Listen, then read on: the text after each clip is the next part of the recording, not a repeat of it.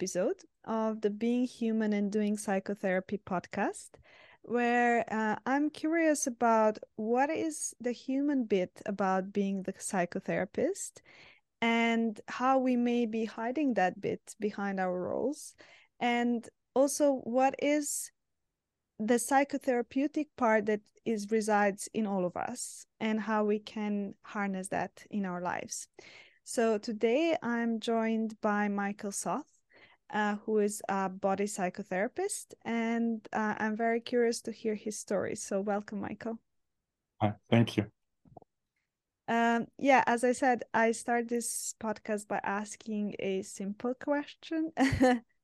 Who are you and what are some words that you identifies your, identify yourself with? That's not a simple question. I know. That's a trick question. That's a trap question because uh, the self is a process. So mm. whatever descriptions you wrap around it, uh, that's like trying to catch the river where it was yesterday. So uh, one way around that is to just phrase it in terms of feedback that people tend to give me. Mm-hmm. Um, so I've been a psychotherapist.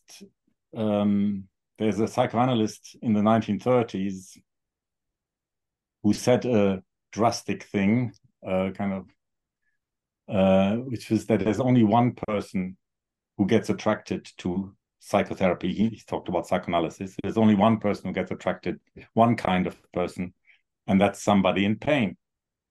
And once they have got attracted to it and trained in it, there's two kinds those that deal with it and those that don't. So he's phrasing it in a controversial, provocative, kind of categorical way, hmm, as if there is uh, you either deal with it or you don't deal with it, as if there's only an on off switch. But he's being provocative. But of course, he's making a point. Mm-hmm. Um, I got attracted to psychotherapy because I was in considerable pain um, so the first part of his claim, I think, is absolutely true, uh, for me anyway. Um, and then the question is, yeah, do we deal with it? Don't we deal with it?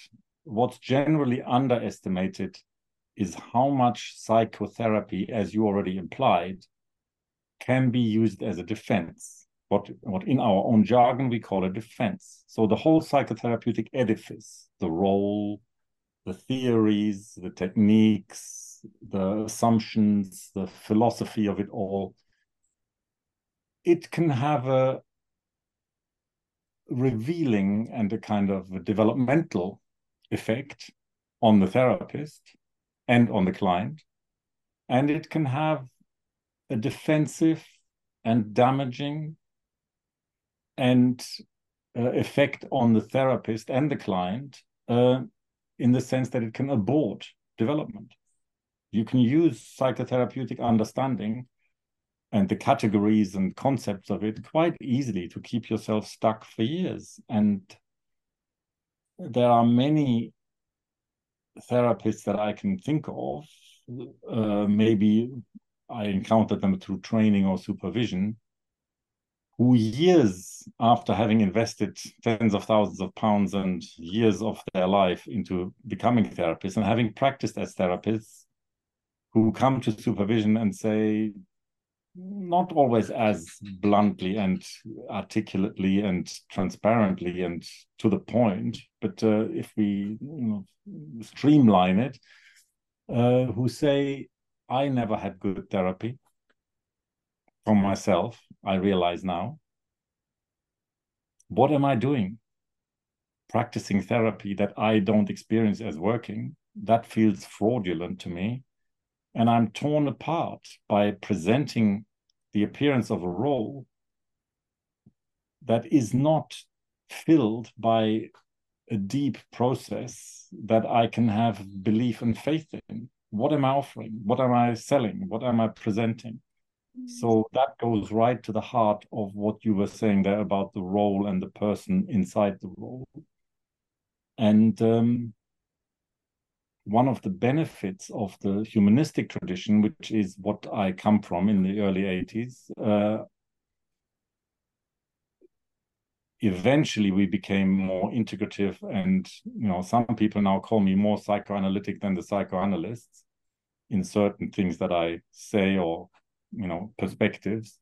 Um, but the origins are definitely humanistic and the whole training I did, which I was attracted to, which was the Chiron Center for Body Psychotherapy. It wasn't called like that at the beginning, but that's training that I got attracted to, and um, uh, which I then used to deal with it and not deal with the pain. Um, the the benefits of the humanistic atmosphere and uh, the the whole movement was to have from the beginning the idea of congruence and the congruence is about the congruence of the person with the role and i understand that your podcasts are sort of right focused on that point. point and um, we could formulate one of the paradoxes of how the therapeutic process works through that interface you know who am i in performing a role and who am i as a person inside the role and how does that diverge? How does the performing of the role make me incongruent?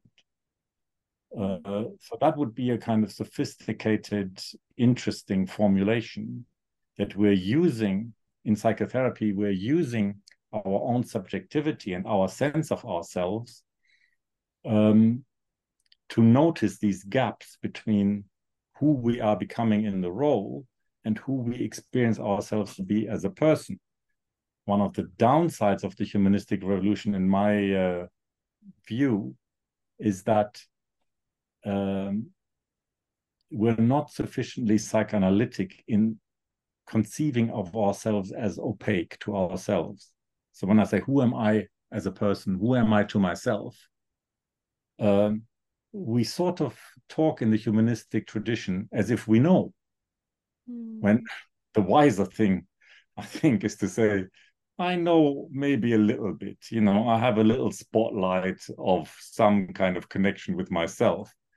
But uh, let's not be too certain about this. You know, there's many aspects of myself which uh, I don't know about and which are opaque to me and which I'm curious about. You know, the, the healthy attitude is, I think, curiosity. Uh, and also, you know, but you know, in the humanistic tradition now, it's you know infused with a lot of narcissism. We hear people say, "I know who I am. This is myself. I'm going to assert who I am." So all the uncertainty goes, and uh, and one of the tragedies of that kind of stance, that kind of gesture of certainty, of course, is that you've just aborted becoming. You know, the more the more interesting question is, what self am I becoming, rather, what self am I right now? Mm. So, so what self am I? What people say about me is that they they like, well, as as students, they like my teaching because it's integrative and it's passionate and it's alive and it's embracing. It's embracing all the different traditions. One of the things that people like me uh, doing in in teaching is to translate between the jargons of the different traditions and the different approaches. Mm. um, I can relate to that a lot. Mm. So, because I do think the kind of integration that I'm aiming at, you know, when when I try to put that into words, is is not an eclectic pick and mix kind of integration. You know, sometimes you ask people these days, you know, what kind of psychotherapist are you? And they say, I'm integrative. And you say, what does that mean? And it says, well, I was, you know, I had this person centered training, but I'm also integrating EMDR. And then you say, well, how do you do that then? They, they come from fairly contradictory backgrounds and, you know, um, and then typically people go very vague and they say well i just do what's right. I switch between them but i oscillate and but i sort of do what feels right. Mm. now that's just that's just a blank check for anything and everything. That's not integration. Uh, that's just eclectic pragmatism or you know what i call porridge integration. So uh, it's just all one mix and you know um so no what i'm after is um what i call broad spectrum integration that really integrates all the traditions all the gifts and obliviousnesses shadow aspects of all the approaches on the assumption that um, the fragmentation of the field in the way that we find it at the end of the 20th century, beginning of the 21st, that it reflects the fragmented psyche of its clients and practitioners. So that correspondence between the inner fragmentation and the outer fragmentation. And the outer fragmentation used to be a lot worse in the 80s. You know, it was like more like tribal warfare and nonchalant superiority to everybody else. And and that really came to an end with the formation of, you know, in the UK, with the formation of UKCP and there was lots of integration. Petrushka Clarkson made a huge seminal contribution to psychotherapy integration, which uh, which is much more evolved and refined and sophisticated in the UK than anywhere else. And that was really the spirit with which UKCP was founded as one of the main pillars of the profession.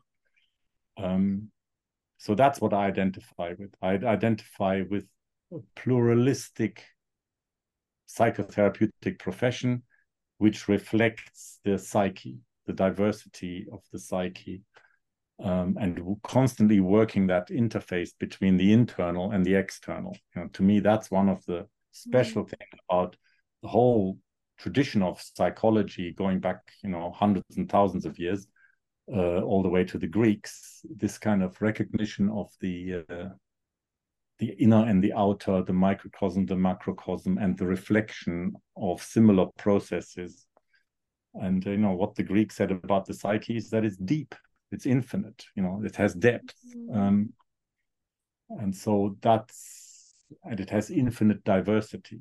And so that's the kind of idea of integration that I'm known for. That's what I'm passionate mm. about. That's what I'm trying to model. Mm-hmm. Mm. I would I would go to so many paths. Um, I will I would just take a step back because the first thing you mentioned was that what brought you to psychotherapy is pain. Mm. And I'm just wondering um how has that pain been held, transmuted, rearranged, felt again? I think and where uh, is it now? as I implied, in the first few years, under the under the determined view to actively transmute it, it was basically corralled and regimented and repressed and rechanneled and enacted and uh, while all the whilst while um, me fancying myself as working on it mm. so I created quite a lot of damage and havoc within myself and in my relationships under the under the higher ideal of a therapeutic process. Um, there was a lot of chaos and um, you know before I became a psychotherapist, I was involved in kind of grassroots politics and the kind of grassroots politics that made immediate and most sense to me was a kind of non-violence, kind of Mahatma Gandhi type of grassroots politics, activism, and um, and that also had the inner and outer already. You know, there needs to be inner development that matches the outer development, and how can we how can we take a kind of collective position without working away at the inner edge? Um, so that made sense to me. And um, and the nonviolence made sense because uh, I was full of violence. no, there was lots of anger and teenage frustration and repressed sexuality for all the kind of sexual liberation that we were supposedly, you know, benefiting from in the 70s, which was my teenage years. Um, I was just very lost, and uh, you know, and that was the beginning of feminism know, I was probably in one of the first men's groups in Germany that existed before I came over to the UK. Um, and there were lots of there was lots of idealization, blindness, primitive uh, primitive narcissism, you know, all of that was involved in seeking a psychotherapeutic solution. So those are some of the labels or words that we can wrap around the pain. Uh, plus, there was being German. You know, it took me, I think, the best part of 15 years of understanding why I had to escape Germany um, because of the Holocaust and the denial, the emotional denial around it. You know, by the time that I was became a young adult with a political awareness, uh, the overall um, attitude that I perceived to be surrounding me was uh, we've overcome all that. We're now a healthy, thriving democracy, and uh, you know this is far gone. And uh, we didn't understand anything then about transgenerational trauma or anything like that. I didn't understand. I hadn't. I don't know whether the concept of uh, second generation, you know, Holocaust survivors, both on the uh, on the Jewish side as well as on the German side. I don't know whether that existed. You know, I became a member of a dialogue, Jewish German dialogue group, which was, I think, an initiative started by a, an Israeli professor who brought second generation German and Jewish people together. And that there was a lot of pain, collective pain about that. Mm-hmm. And yes, I think uh, the 70s um, were the beginnings of the narcissism epidemic. And I'm I'm squarely in that generation. I I um, after I finished school, I was waiting to uh, on some procedure of being a conscientious objector, and I spent my nights reading psychoanalytic books on narcissism. You know, which is quite a thing to do for an 18-year-old, uh, rather than going out and partying. But I really needed to get to the bottom of it, and there was lots of narcissism driving the investigation of narcissism. But that was beginning to be a sociological and psychoanalytic concept in hmm. those days. And, uh, you know, since the 70s, that's gone from bad to worse, you know, collectively speaking, because uh, the younger generations are just so lost in in that, you know, collectively. Mm. That's a very not not the narcissism, but I always kind of thought about um, the difficulty that someone who has been in Germany must have experienced. Um, and actually, I recently read an article from another therapist who who is a second generation um, German woman, and I I'm from Serbia who has been also a war mm-hmm.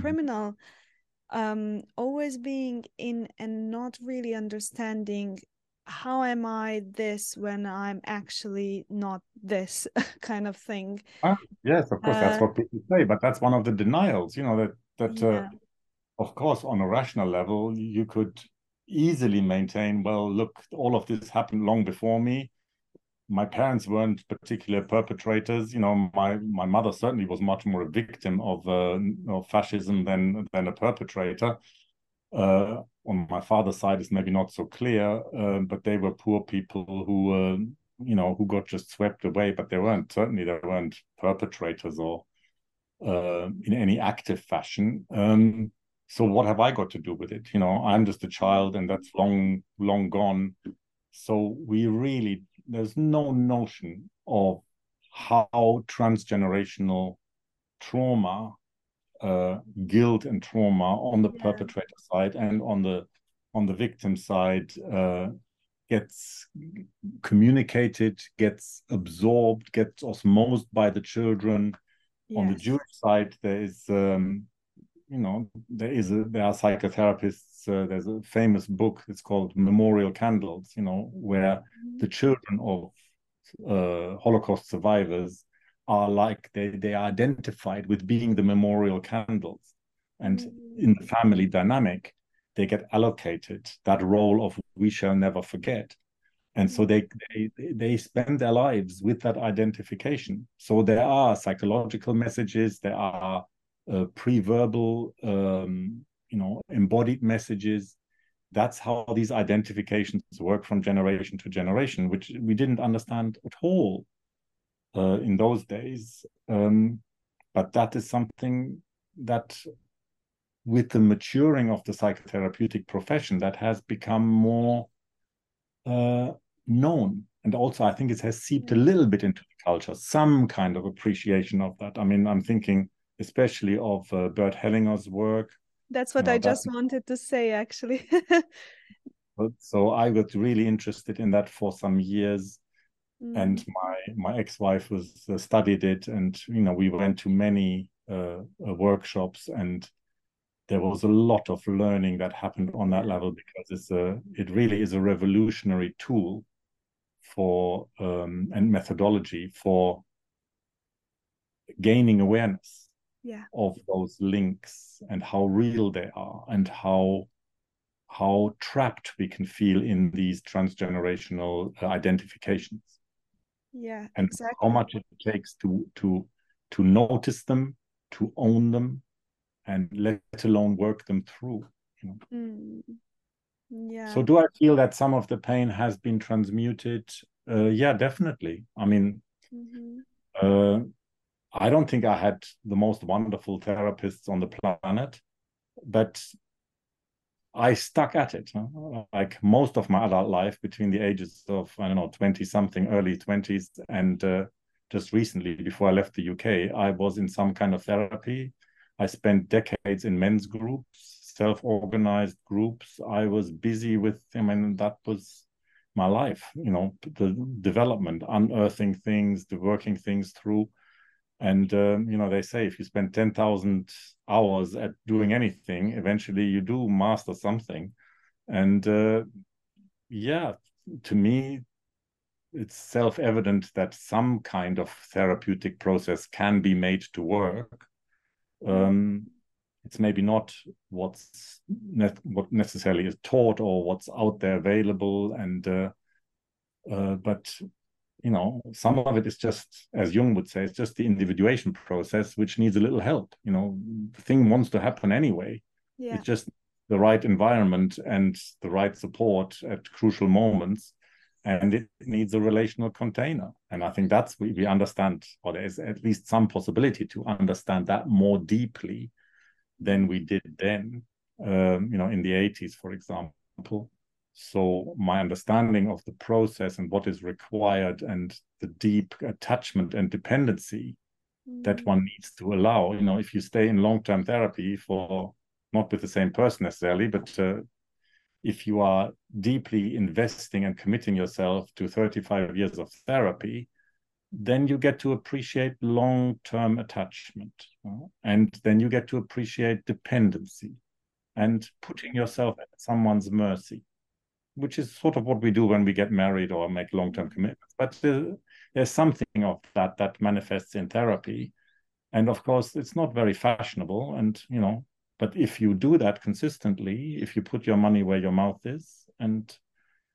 um, then yes, eventually something breaks through all the defensive posturing and gestures and attempts and the therapeutic denials of the very pain that you're claiming to be working on you know? Mm-hmm. so no i don't feel i don't feel possessed in the way that i did. Um, and then of course eventually some kind of transpersonal perspective.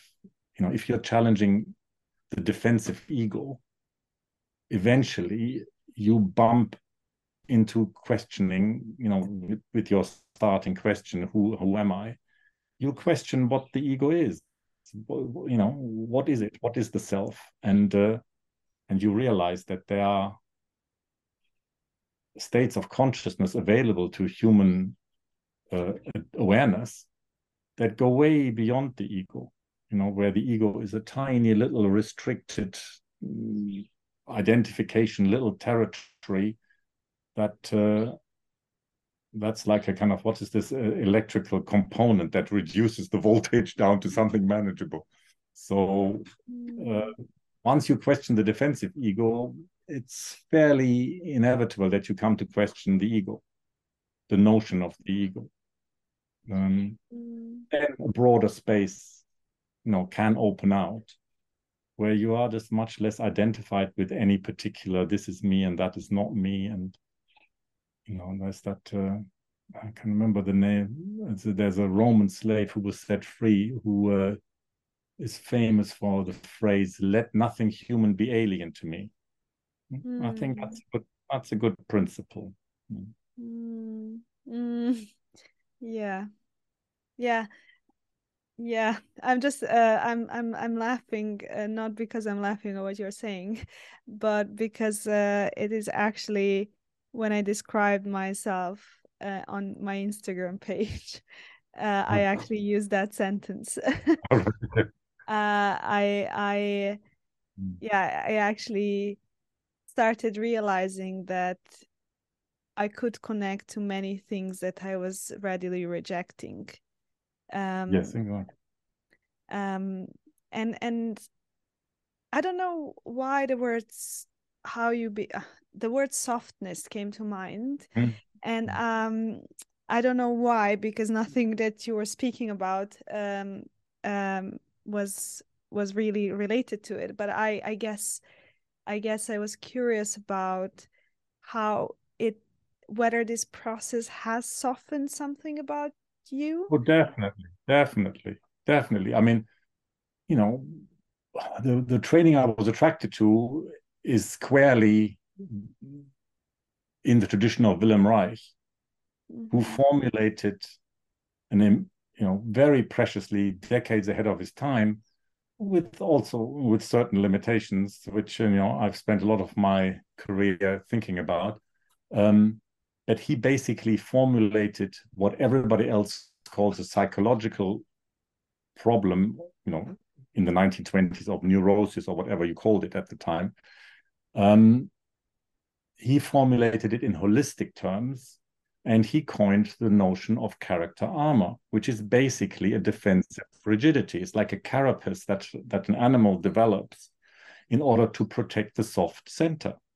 Mm-hmm. Um, and a lot of therapy in that tradition um, certainly you know addressing the victorian age and repression where the main collective issue was repression while you cannot repress anything in in the sense that they were talking about it without tightening your body you basically split your body into rigid bits and pieces tensions tightnesses um, that that build a kind of like a knight in in armor. You build an armor uh, against vulnerable softness, and that would have been in those days the the bulk of the formulation and also the bulk of what Reich then proceeded to develop as a way of um, engaging with it therapeutically. And so the naive conclusion, the kind of polarized, naive conclusion, is to either crack the armor, uh, which was the sledgehammer type of um, initial philosophy manifest in, in the in the maybe the first generation after Wilhelm Reich.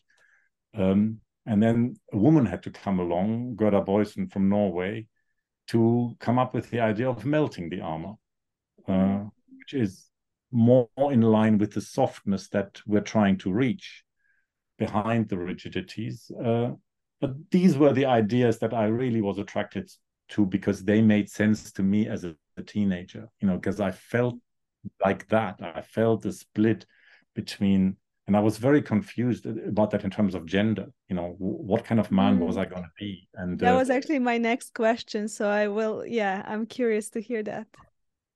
So well, you can deconstruct, you know, patriarchal notions of gender from a more sociological collective angle, but I came at it really more. Well, I came at it like that, perceiving it in others and in my parents. I perceived patriarchal dynamics, which I didn't, uh, which I contracted against, and you know, intuitively, uh, in a kind of pre-verbal, unthought way, I I knew that that wasn't right. There was something not right. That love wasn't flowing. Mm-hmm. but it's then very confusing as a man becoming a man in the late 70s, early 80s. Feminism is just beginning. Uh, what kind of man are you going to be? And there is a split. You know, later then when I was more involved in the men's movement, which was a very, very precious uh, in terms of me becoming a soft man, an available man, a more rounded man. Um, th- that was just as important as therapy. I really can't overemphasize how precious it was to be part of that collective experience um, in deconstructing limited and rigid identities of uh, ideas of masculinity and and becoming a more available and loving whole human being you know that so yeah the softness is definitely uh, very precious to me and uh, and to see softness as strength you know. I mean that was one of the redefinitions that uh, that happened through feminism you know where there was you know we made the distinction or feminists made the distinction which i then bought into that there is power over and there's power with and there's power in um, in hardness and determination and there's power in softness you know. There's different kinds of power that have different purposes and different effects and different you know there's a need but there's obviously a need for both hmm. and I, I, think it's that kind of thing which really men need i mean i, I have a young son who's now just a year old and uh, and that's one of the places in life where the integration of uh, you know masculine force and strength and all the traditional values with the sort of softness is so badly needed you know and if i if i'm a father like that then uh, it's very evident that my purpose in life in terms of parenting doesn't start when he's three you know it's it's right there from the beginning and uh, and I make an attachment relationship with him just as his mother does, you know. So, and it's very evident that uh, that there is a tendency in him to respond to that, you know, to have different attachments with both of us, but equally intense and equally necessary, you know. Mm. I don't know whether you know, but Andrew Samuels in the UK has really been very vocal about um, how much of psychotherapy across the humanistic and psychoanalytic uh, traditions has become mother oriented and kind of mm. dyadic you know and lost mm. also in some kind of reduction of therapy to a reparative notion of you know the good mother the therapist being the better mother who makes up for the bad mother and and this is a really limited notion um, yeah yeah yes i mean i, mean, I, I did I, I, there's a whole journey there in terms of rigidity and hardness and a kind of compulsion to approximate an idea of masculinity you know i was really compelled by that all down into kind of sexual fantasy of what what it was to be a man and what kind of erection i was supposed to be having and all these kind of patriarchal notions that i was completely persuaded by, you know, and and gripped by, and felt inadequate to. So there's a lot of development that needed to happen, and uh, like I said, a lot of that happened within the men's movement more than it happened in therapy. Exactly. Although therapy helped a lot because you know I was in some kind of embodied therapy that in those days body psychotherapy was very blind and very one-sided focused on on release of pent up emotion like a pressure cooker you know mm. and that that's what we thought good therapy consisted of in contrast to what we reduced psychoanalysis to which was just a kind of mental head trip of interpretation you know mm. again many choice points in therapeutic language but um two things that I I want I wanted to share part of my process uh, in terms of thinking about um, patriarchy. I mean, I am coming from a very patriarchal mm. country. It took me years, years, years to to realize that first and then to have, you can't possibly have had that many years Yeah. you're not that old It yeah takes no years, but it's still a lot 30 years is still a lot of years we need to dedicate a lot of Yeah. our lives to that uh, Yeah. to that collective uh, structure yes i understand okay but but there was always a part of me living there um that had quite a lot of compassion for men knowing Yeah. how much that's impacting them as well as that's of impacting course me. yeah. Very And- important. and conceptually i was thinking that patriarchy is an emergent phenomenon of a trauma response that somehow we have um I, so i feel because of the not cyclical nature of men which is like they they Mhm. do not have a cycle they Mhm. have a much bigger capacity for repression because i know for my for my like want it or not there will be a moment where my cycle will face me with something i i yes won't I'm, I won't be able to repress it. And I feel because there was much more of a of a dyadic split that repression was transgenerationally brought to a point of patriarchy Mhm. where where we where where there was kind of a mm, split within men where where they kind of disowned their soft feeling nature cyclical nature yes. So exactly, and and that's where I guess women have become a threat because they like no matter how much we want to do it, inevitably it will it will show somewhere. Oh, that's a blessing. That's a blessing. I mean, if That- you exactly, if you if you subscribe to any, I mean, you know, th- th- there's major rifts there in feminism about social construction versus biological essentialism, and uh, you know, these are really difficult issues to think through in a nuanced way, um, which are partly because we're patriarchally brainwashed into Yes. dichotomy. yeah, Uh, exactly. So a lot of the time trying to kind of uh, put out a fire by adding more fuel. So um, the origins of patriarchy are an interesting question. Mm, And did does it did it have a meaningful or did it have a traumatic origin? You know, I spent quite a few years trying to get trying to do my own private research into uh, feminist archaeology and the origins of patriarchy and pre-patriarchal what we what we I mean this was quite a few years ago but what we knew then about pre-patriarchal cultures and I read everything by Joseph Campbell and I was really into the mythology and the uh, the the the kind of consciousness that we can infer was present in matriarchal times with, uh, then as the dominant form of human collective consciousness. Um, and that was part of the men's movement because I was really there was a lot of interest in that, and you know we were becoming acquainted, and people like Robert Bly helped us with mythology and I uh, really love his books. Yeah. yeah. So I mean, well, you love his books. You would have loved him in person. Uh, you would have Yeah. to have him. I watched I watched I mean the only thing I could do is to watch some videos. Um Yeah.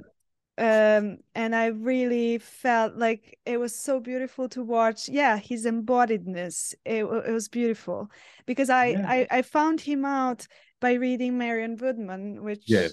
yeah, yeah, they worked so- together. I mean, those Yeah. were these were precious times, you know, in the 1980s when they were there in the in San Francisco, you know, pioneering the importance of these things and mythology and fa- and fairy tales and but uh, yeah, I mean, I I can remember attending weekends on Rob Bly coming over to the UK and uh, with his wife and telling Russian fairy tales um, in the most embodied and funny and inspiring way that was so intricately relevant to our psychology and our therapeutic process.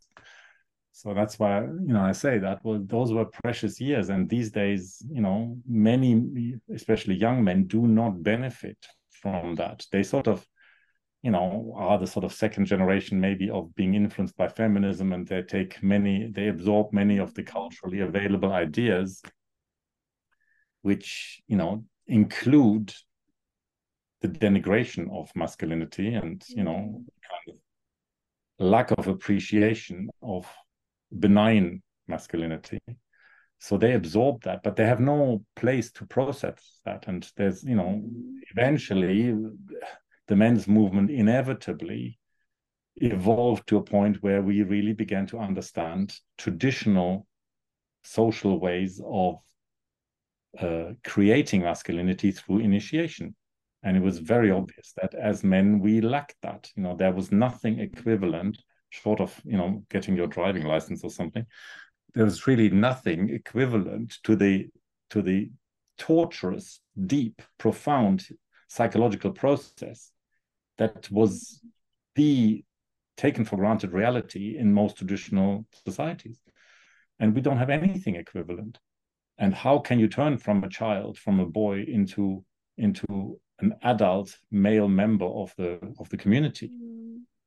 Unless some considerable internal transformation takes place you know. And Rob Bly obviously writes you know, his the main book is about the journey of the you know Iron Iron John um, and the journey of the evolving uh, male psyche and and how it needs softness and the road of the ashes to uh, eventually get anywhere you know after you've messed up repeatedly catastrophically you know. Yeah so yeah i mean i can identify deeply with that story and how he uh, makes that accessible and interprets that and, and makes that relevant to modern masculinity definitely mm.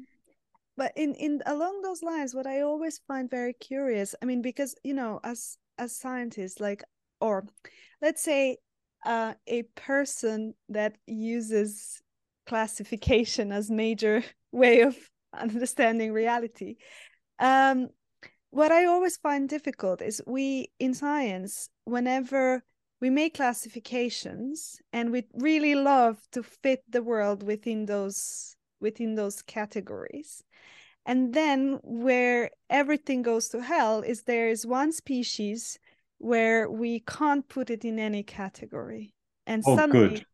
you know and then suddenly we need to put it somewhere else. And suddenly that species makes us kind of rethink the whole system of how we categorize and yeah.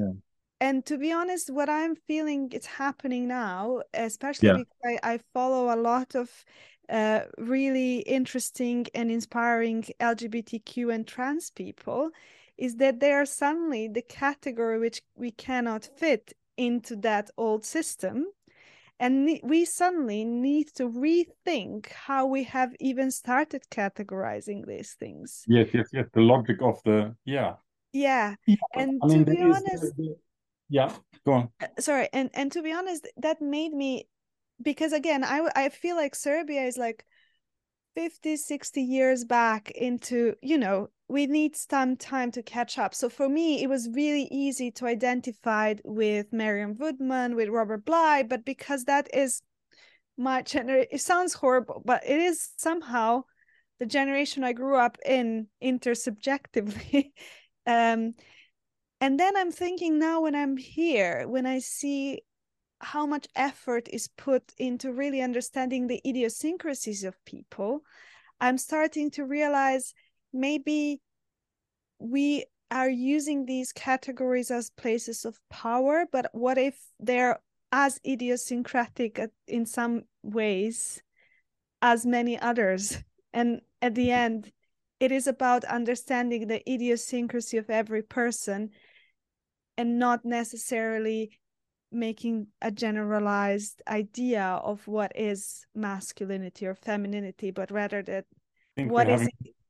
Hang on, there, was, there, was, there was just a uh, little gap. I think the internet yeah. broke down. Can you say the last thing again? So the last thing is like how what is it for me rather than making a generalized idea of what it mm. should be and kind of because inevitably there will be a projection and so i'm always i'm sitting with in this day and age uh, the importance of having these categories, although I think there is an importance to heal pieces of ourselves, but is that healing of our masculinity or femininity, or is that healing of different pieces of who we are that are not necessarily within that identity? So I don't know if the, if my question makes sense, but um... sort of. Um, well, it's probably both. And generally speaking, and this is relevant to lots of dichotomies, you know, because the patriarchal constructions of gender are not the only dichotomy we're struggling with. Um, in psychotherapy, also. Um, yeah, sometimes I don't know whether you've seen this, but I, there was a phase where I was talking about psychotherapy itself as a discipline suffering from a birth trauma. Mm because it was born uh, because it was born in the late 19th century. And if there's any phase in human history where you might not want to be born, it, you could say it's the 19th, late 19th century, because really the epitome of positivism and, you know, reductionism and materialism was at its height. Um, mm. And dualistic thinking um, was really rampant. And that was the zeitgeist of when psychotherapy was born. It was also the zeitgeist when genetics was born. You know, there were quite a few disciplines that were born at that time, and they suffer the structures, the assumptions, the dualistic assumptions of that time because they these dualistic assumptions have uh, have hamstrung these disciplines for the best part of 100 years. And yes you know those dualistic classifications they need to break down. Hopefully we will find that one species that uh, escapes uh, because these classifications are utterly artificial mm-hmm. left brain impositions yeah. I don't think classification itself is the problem because there is there's other classifications that can arise more right brain.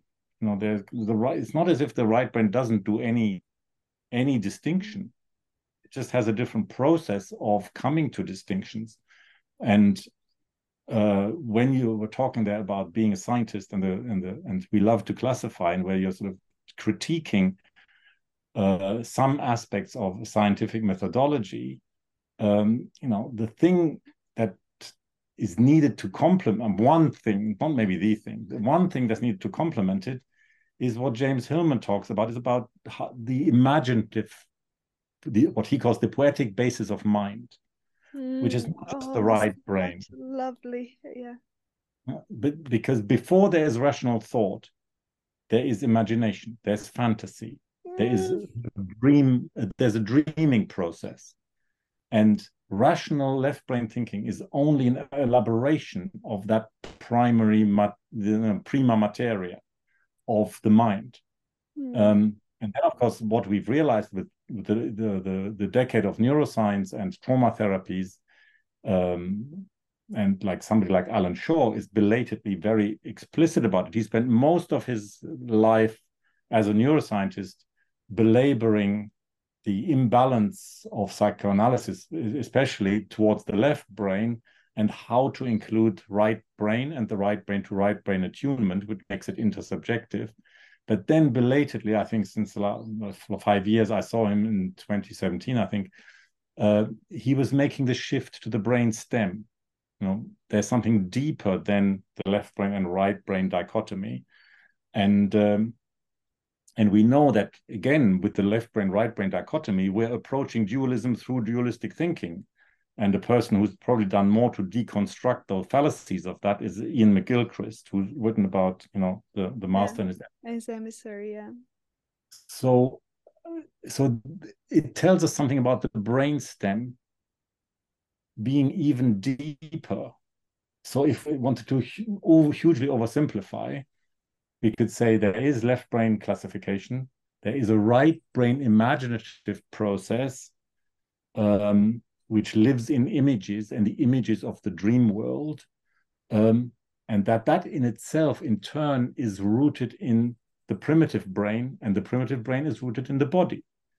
Um, so this is this is what the Reichian kind of holistic embodied intuition was all along, um, which is a which is what in trauma therapy we now call the bottom up.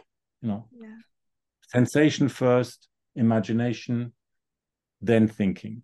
You know, and in the seventies we used to just say feel first, think later.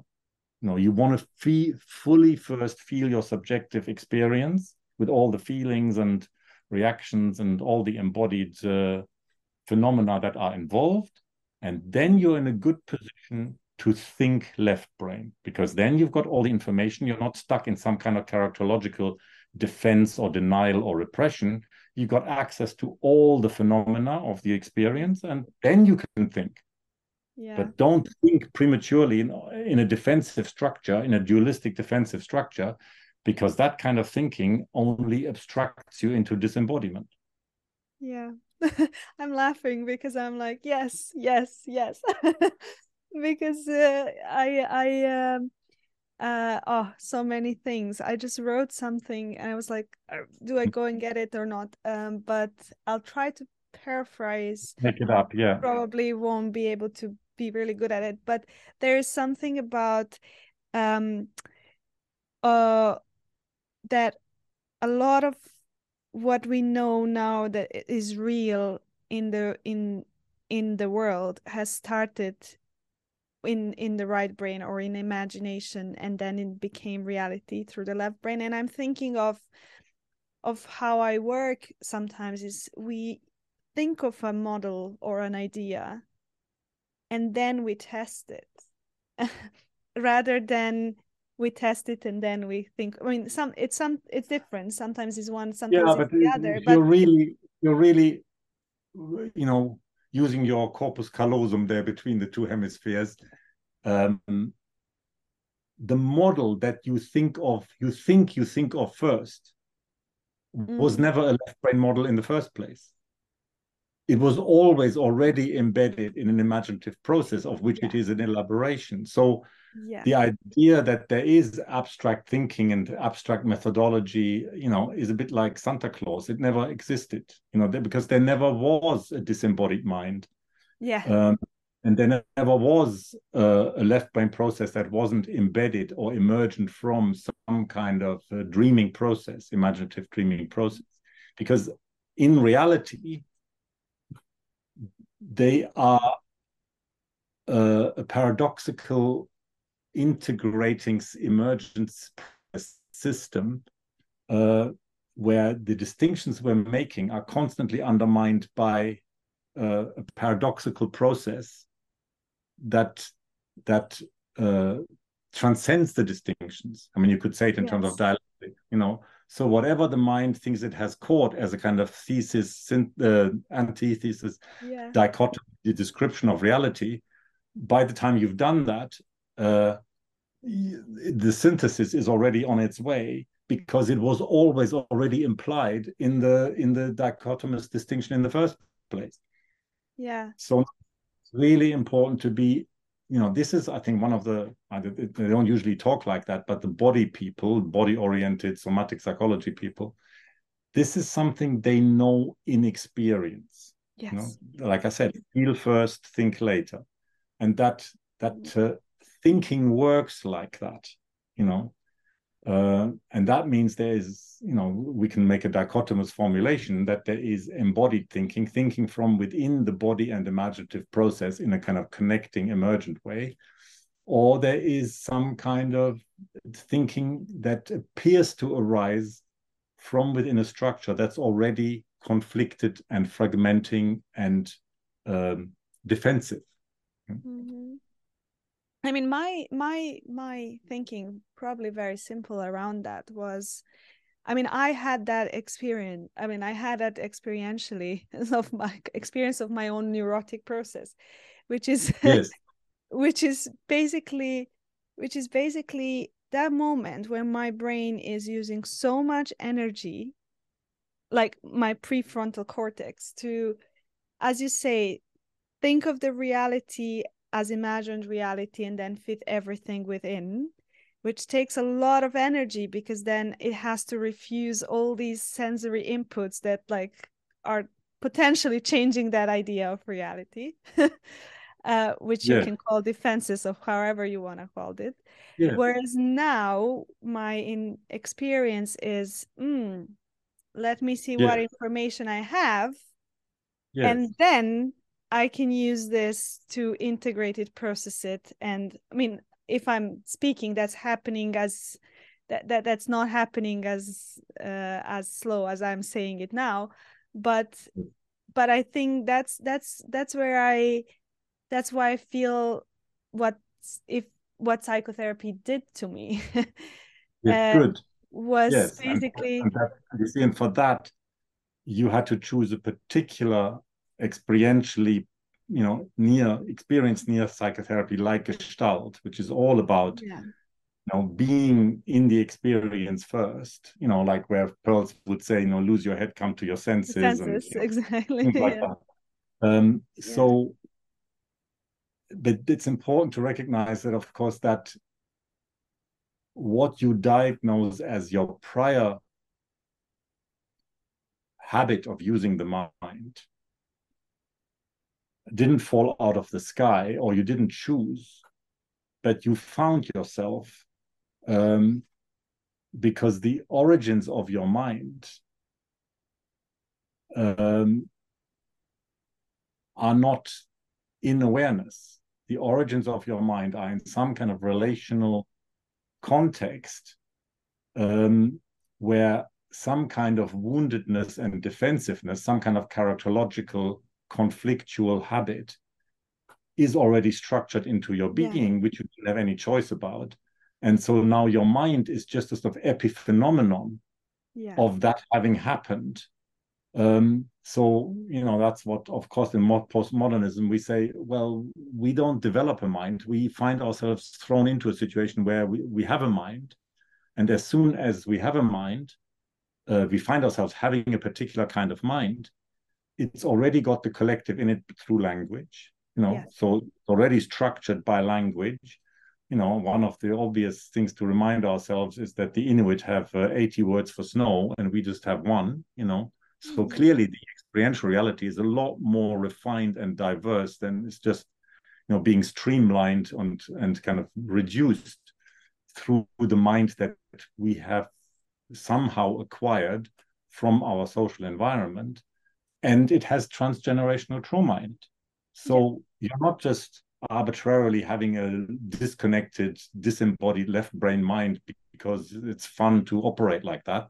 You know, it is really just the, you discover that you are lumbered with a mind like that because you're not aware of its origins and certainly not its transgenerational origins. But you get your mind, you inherit your mind from the social environment that and this is of course this is something that we understand much better now through intersubjectivity and infant research and people like colwyn trevarthen and all you know the neuroscience studies um, that really give that really put postmodernism in it into a biological anatomical physiological biochemistry mm-hmm. reality that we understand intersubjectivity as a kind of embodied process now um, and that means that the mind we end up with is not really my mind you know my it's a mind that was given to me through early development yeah yeah i mean to me that that makes a lot of sense as in like even if i think about the brain development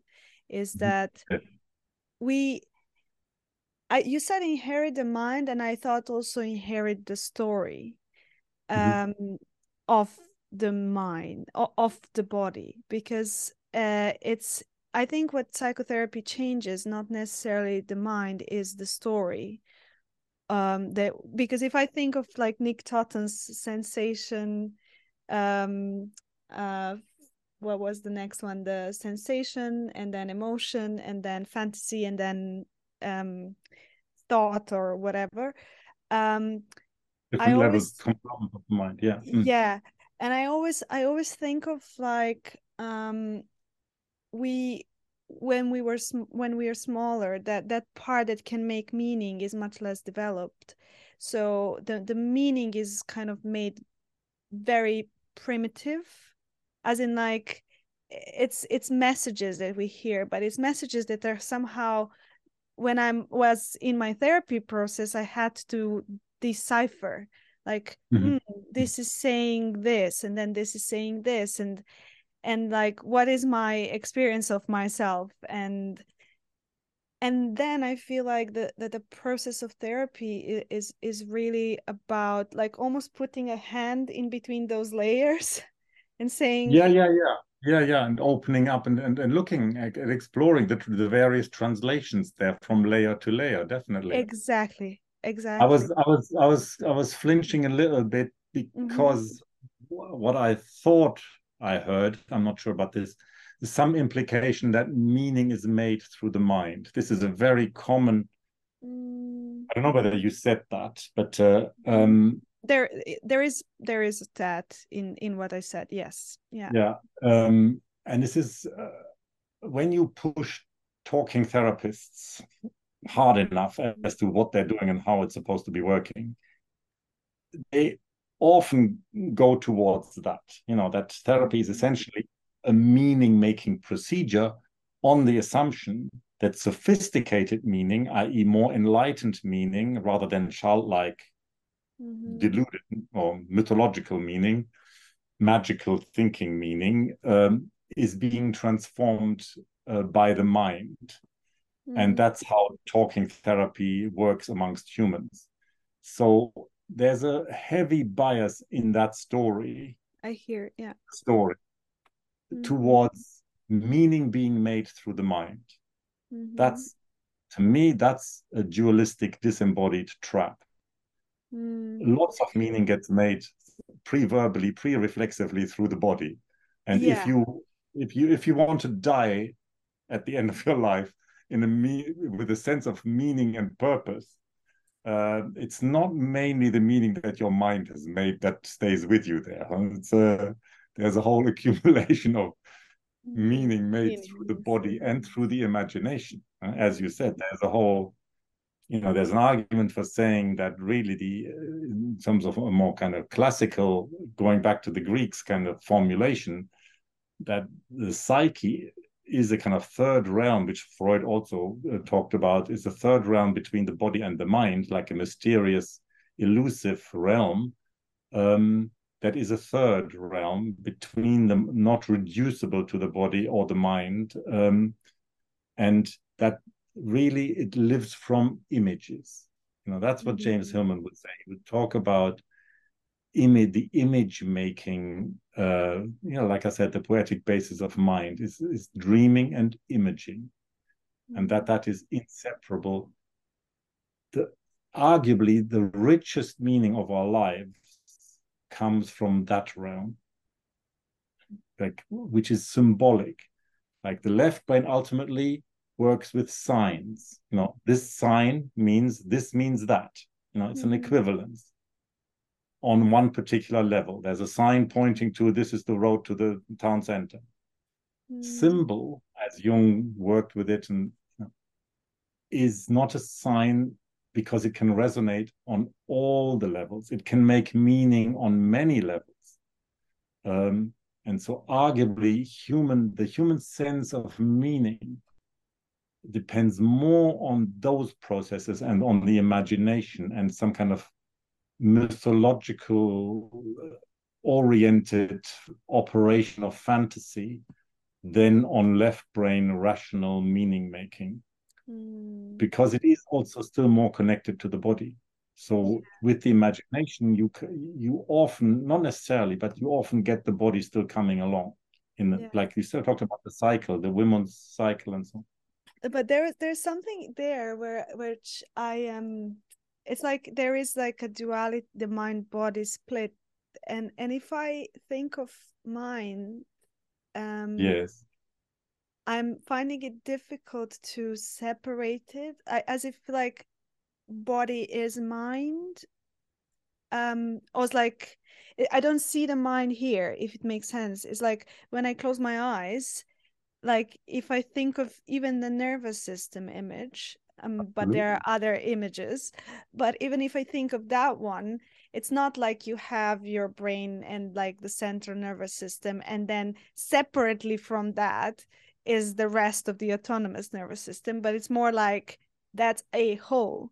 And it is pragmatic to to do the um, to do the mind body thing but i i feel like pragmatic is, uh, is completely misleading as you said as you just said yeah. implied to locate the mind in one part of the nervous system uh, and to call the other thing the body as the, if it doesn't yeah, exactly utterly is utter yeah. rot it's it's the, one of the most misleading stories about if you want to get into reality that's one of the most misleading yeah. constructions ever yeah no, i mean the way you're talking these are the kinds of paradoxical formulations of the hard problem the mind body yes. problem that we arrive at when we've had some process some emotional process that deconstructs the split which means which reich said all along that the split we can talk about the split and we care about it and we work away at it, we engage with it because we intuit that the split is rooted in a deeper unity.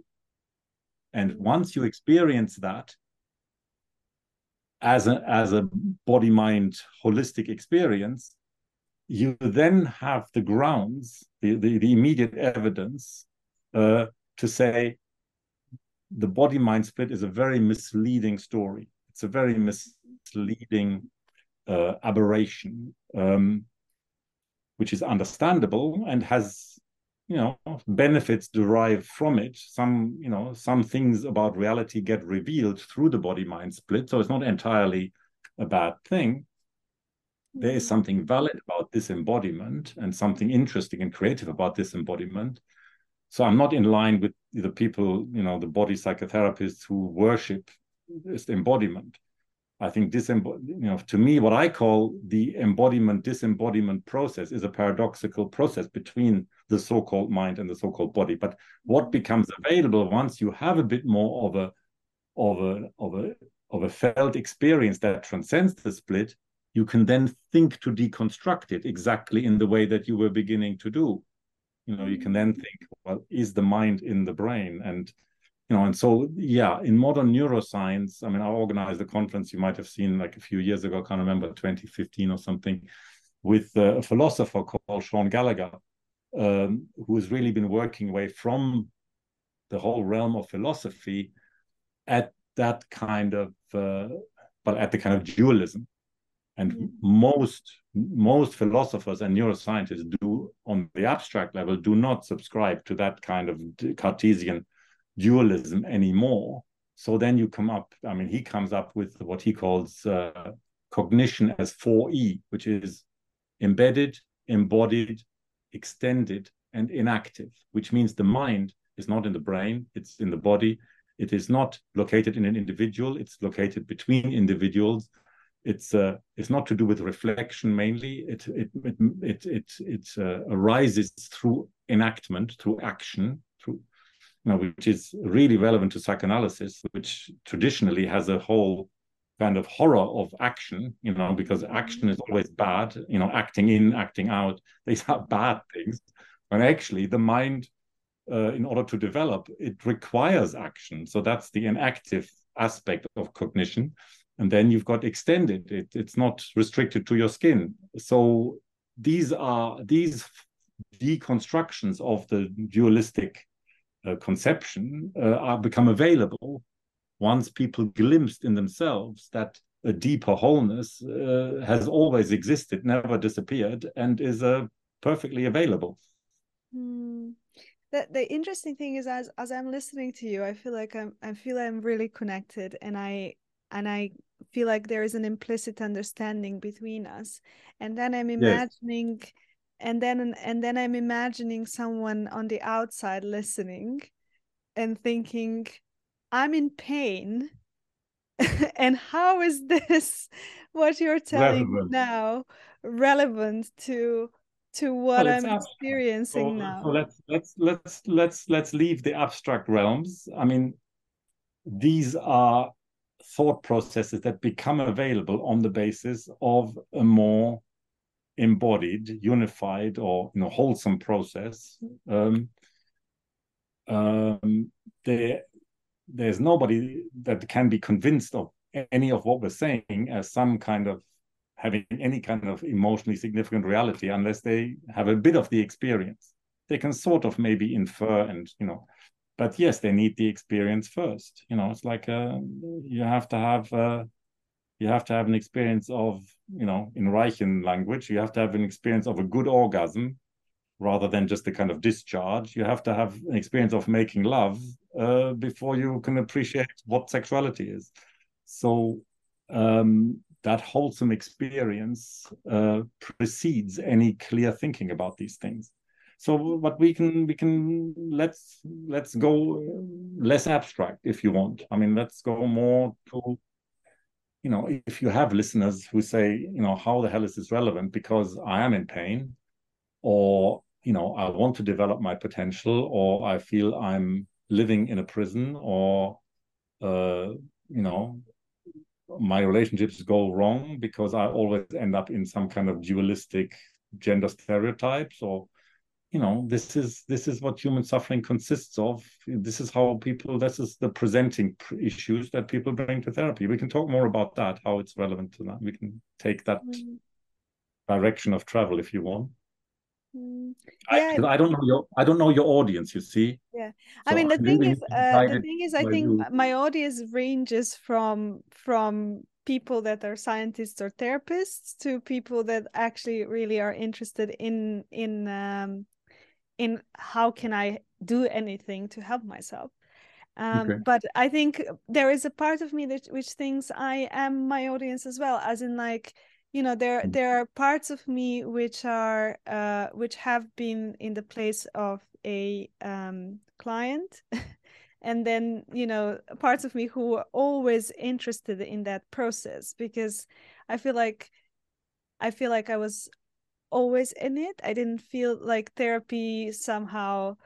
Um, and so it, that's why it feels very intuitive to listen and to know. I mean, I don't know as you were speaking about duality, I just remembered of Siddhartha and um, and Hesse, and just there's one sentence that towards the end when he had the experience actually, which is what I really like about the book. He he couldn't have that knowledge without actually going through all the stipulations of life and experiencing really the pain and then coming back to a point of being like whenever i say a word i also mean the exact opposite. I create the split by by saying something. And and and also i recently read and you spoke about that in the beginning a little bit um, about cultivating uncertainty. And and as we are cultivating uncertainty we are cultivating the becoming rather than the fixedness of who you are. Um, and and also there is like there is an article that i'm reading that don't try mm. to be self-confident but cultivate exactly this the feeling of being able to hold uncertainty and paradox mm. and i guess I guess to me, um, and this is what what comes again back into how difficult it is to really explain, like what is it that we're doing, and I ca- I think I'm slightly using your help here to be able to to bring this more um, to people because again it's very easy to have that resonance with with someone who has gone through yeah, the yeah. process. So I mean, one thing, yeah, I understand. No, I think that's totally valid. Um, years ago, I was accused as a teacher of overcomplicating things, being too intellectual, um, leaving people behind. Some of the students, I, you know, I used to have, you know, people used to accuse me that I had favorite students who would kind of wrap their head around the way I was formulating things, and then there would be people left behind and I think some of that criticism was very accurate and valid. And I have really made major efforts um, as I've got softer rather than, you know, and, and less narcissistically invested in appearing clever, um, in really just reaching people and making it uh, uh, accessible, both both for therapists and training, but also for uh, the general public being interested in getting some help from something like counseling or psychotherapy, and and how to talk about it in ordinary, simple language. So yes, I think there's a danger that you and I can be riffing on those really intricate levels. Um, so one of the things I um, I remind therapists when we have conversations like this is to remember yourself 10 years ago or 15 years ago, more at the beginning of a process. I mean, you said you've always you know, had some kind of investigative mind like that, but you know, remember your your conception of therapy from 10 or 15 years ago and how you imagined therapy then and how you conceived of therapy then and how you constructed it and thought what it was and what it would give you and what it would require of a client and what it would require of a therapist. Um, you and I are talking from, like, was very explicit. We said, oh, well, we both have some experience of body mind integration. You know, it's one word to put. Like, it is perfectly possible to experience the body mind as a wholesome paradox, which is full of joy and vitality and uncertainty. And that's good. That's that's better than how I experienced my mind and my body like 20, 30 years ago. I wouldn't exchange it for the world. You know, like I think there's a there's an Indian poetess who says, uh, you know, I felt the swaying of the elephant's shoulders. Now you want me to go back to riding on donkey? You must be joking. So I, I don't want to go back to that. This is much better. Um, mm-hmm. even if it's still full of pain, I'm not going to go back to that. Um, given half a chance, and uh, you know, some of these things I'm never going to go back to because you know, finished. I'm I'm done with with that. That uh, that there's particular kinds of suffering I'm done with for this lifetime. So um, so that is the effect of some kind of therapeutic process which really transcends pain in a way that doesn't just kind of you know a lot of a lot of this is one of the things i teach is about different kinds of change and different therapists and therapies pursuing different kinds of change. And in an overall evolutionary uh, conception wilber has distinguished two phases of evolution and there, there's there's change through translation he talked about and there's change through transformation and for our purposes as therapists, I wanted to make the whole thing more practical. And I've added third, which is where a lot of therapy happens, which is change through contradiction. Uh, where you're counteracting negative patterns. Many of the people who are interested in getting, extracting something from our conversation about their own journey and about their suffering and about how do I live and what's a better life and um, the pain compels us into a mode of change by contradiction. You know, maybe in my teens, I was compelled by the pain. I didn't even know that life could be any different, and I sort of accepted it. But then there was a phase where I thought, well, this sucks. You know, this is not right. Uh, something different should be available. Uh, I'm caught in negative patterns. I'm creating a self fulfilling prophecy of negative misery. I can blame the outer world, but actually there comes a point of some maturity where I realize, well, actually I, I I'm part of creating this. Um, that is because I'm trapped in negative patterns, self-sabotaging patterns, whatever. Um, and then I want psychotherapy to help me contradict those. So the obvious one would be addiction. I'm trapped in addiction. I realize addiction is a de destructive process you know, at the far end, you know, when I'm being blunt about it, uh, um, I'd say, you know, the addictive mind walks over corpses because they they are they're married to the substance rather than to people, and the people are collateral damage.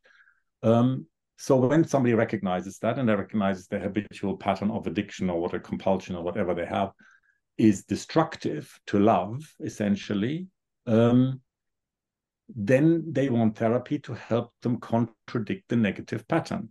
They want to challenge and deconstruct uh, the negative pattern. And a lot of therapy quite validly meets that and supplies that.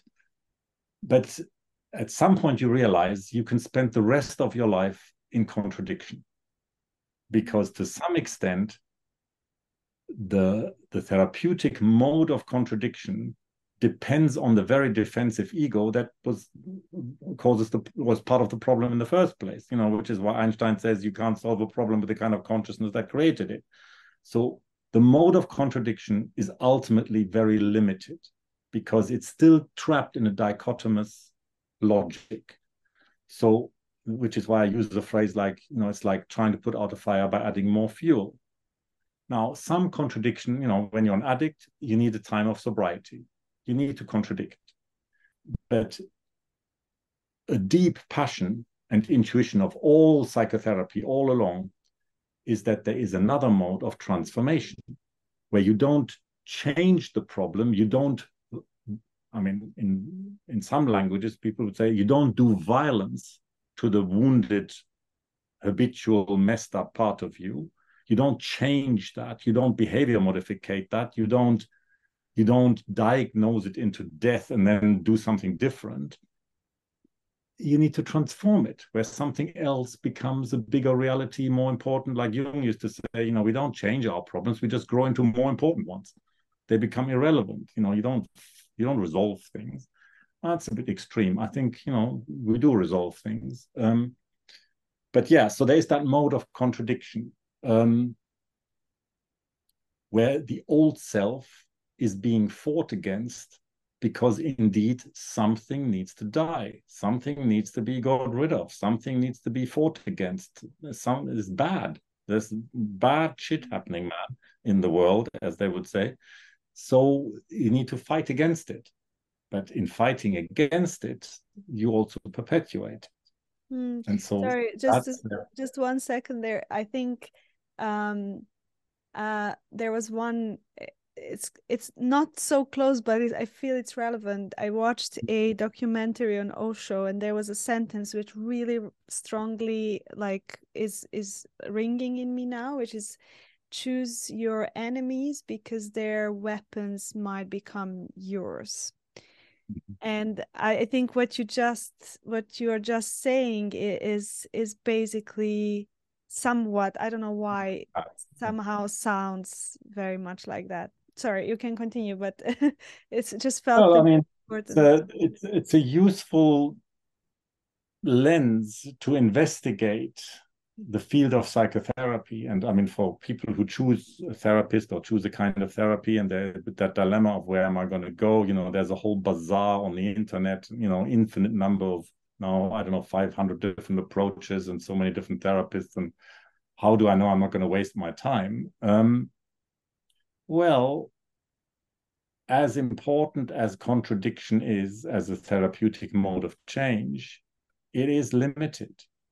And if i was a, if i were to, to give advice to a client and i haven't clearly defined it and we haven't agreed what the different modes are and you know how to recognize them but um, I would want a therapist who's had their own experience of change by translation, change by by contradiction, change by transformation. I want them to have, unlike the therapists I was referring to earlier, where they said, I'm a fraud because my own therapy, I don't feel it's ever worked. So that's like saying, well, transformation has never occurred. I've been beavering away with this in contradiction, trying to get make a better person, you know, improve myself. Well, there is no self improvement with all the self help under the sun. There is no self improvement unless first you diagnose yourself as defective and faulty. You know, why would you improve yourself? You know, like Picasso used to say, I don't develop, I am. You know, because the idea of development even is like I have to get better, I have to improve. No, you don't have to improve. You're perfect as you are. You mm-hmm. improvement, uh, self improvement is uh, is an endless, uh, torturous uh, ordeal at the end. So no, there needs to be some of that, but uh, I would want a therapist who has experienced transformation because deep down transformation the secret is of course that it wants to happen anyway you know unless we unless we fix things with our rigidities transformation is already underway you know it's just we're just very you know occasionally we get very good at blocking it but uh, So I would want a therapist who has experienced and can embrace all of it. I mean, mm. lots of people in internet bazaar are promising transformation, you know, in three sessions and you know rewriting your script and and, and you know i mean there's end there's no end to what people are promising but uh, you know what I, I want to invest my money to something that actually delivers and that tends to be a more you know painstaking organic emergent process rather than some kind of violent forced you know change which is usually just jumping from the frying pan into the fire.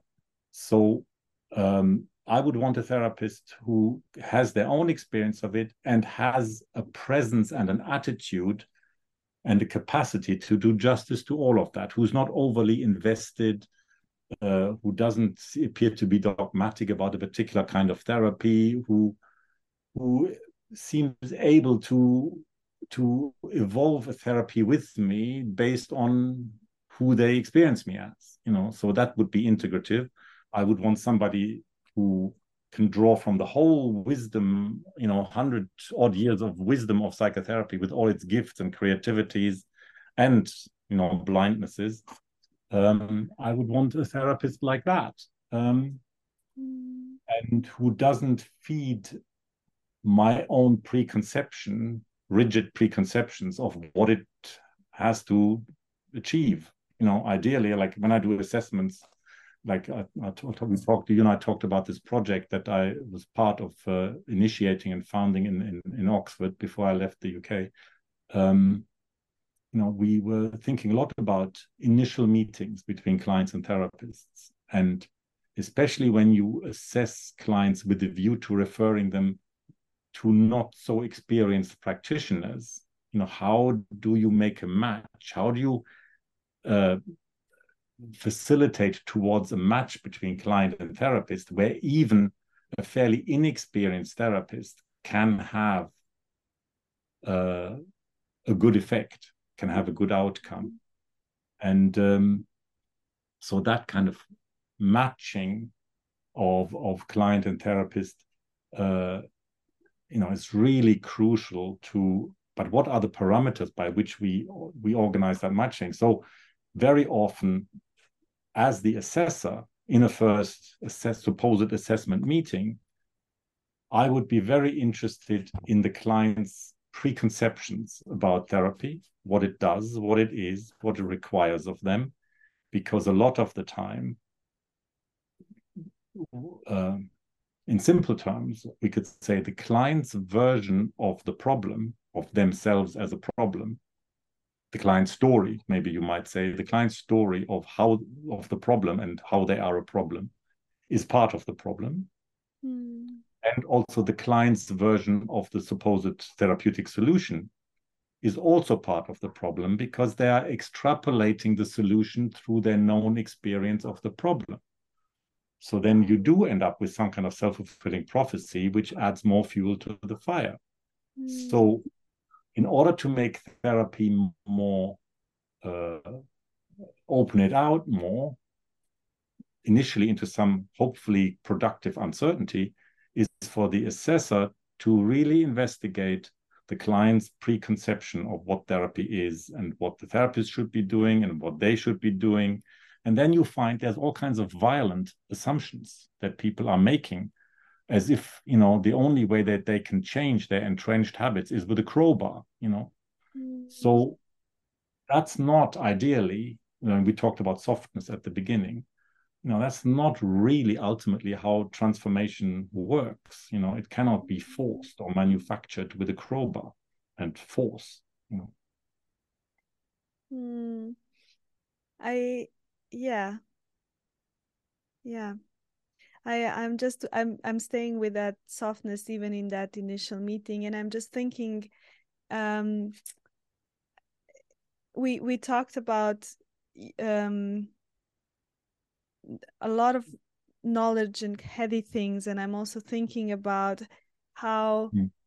for you and well no no uh for me this actually comes from the softness um definitely um and it feels like not only not i mean it comes from softness it comes from hardness yeah also it comes from being available to be soft, but mm.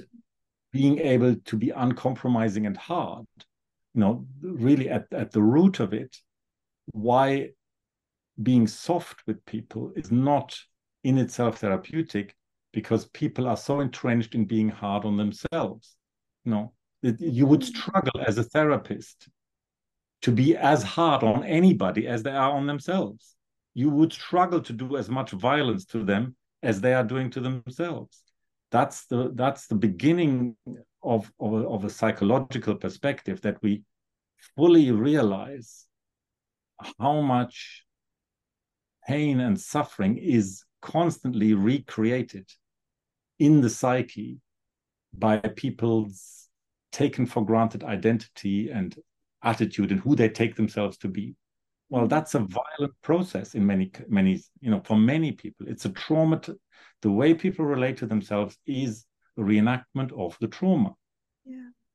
And as a therapist you mustn't be too soft because from within the person just thinks oh there's another kind of soppy little empathic kind of goody goody who's kind of dripping with pity and empathy how is that going to do make a blind bit of difference how is that going to dent my entrenched pattern mm. so they want you to be potent and they want you to be uh, impactful and they want you to be able to be hard and precise and they want you to you know have the equivalent of a scalpel when it comes mm. to their own shaming and violence to themselves you know so, so softness is a is a nice outcome that you and i appreciate but in most people's reality, softness is not a high priority.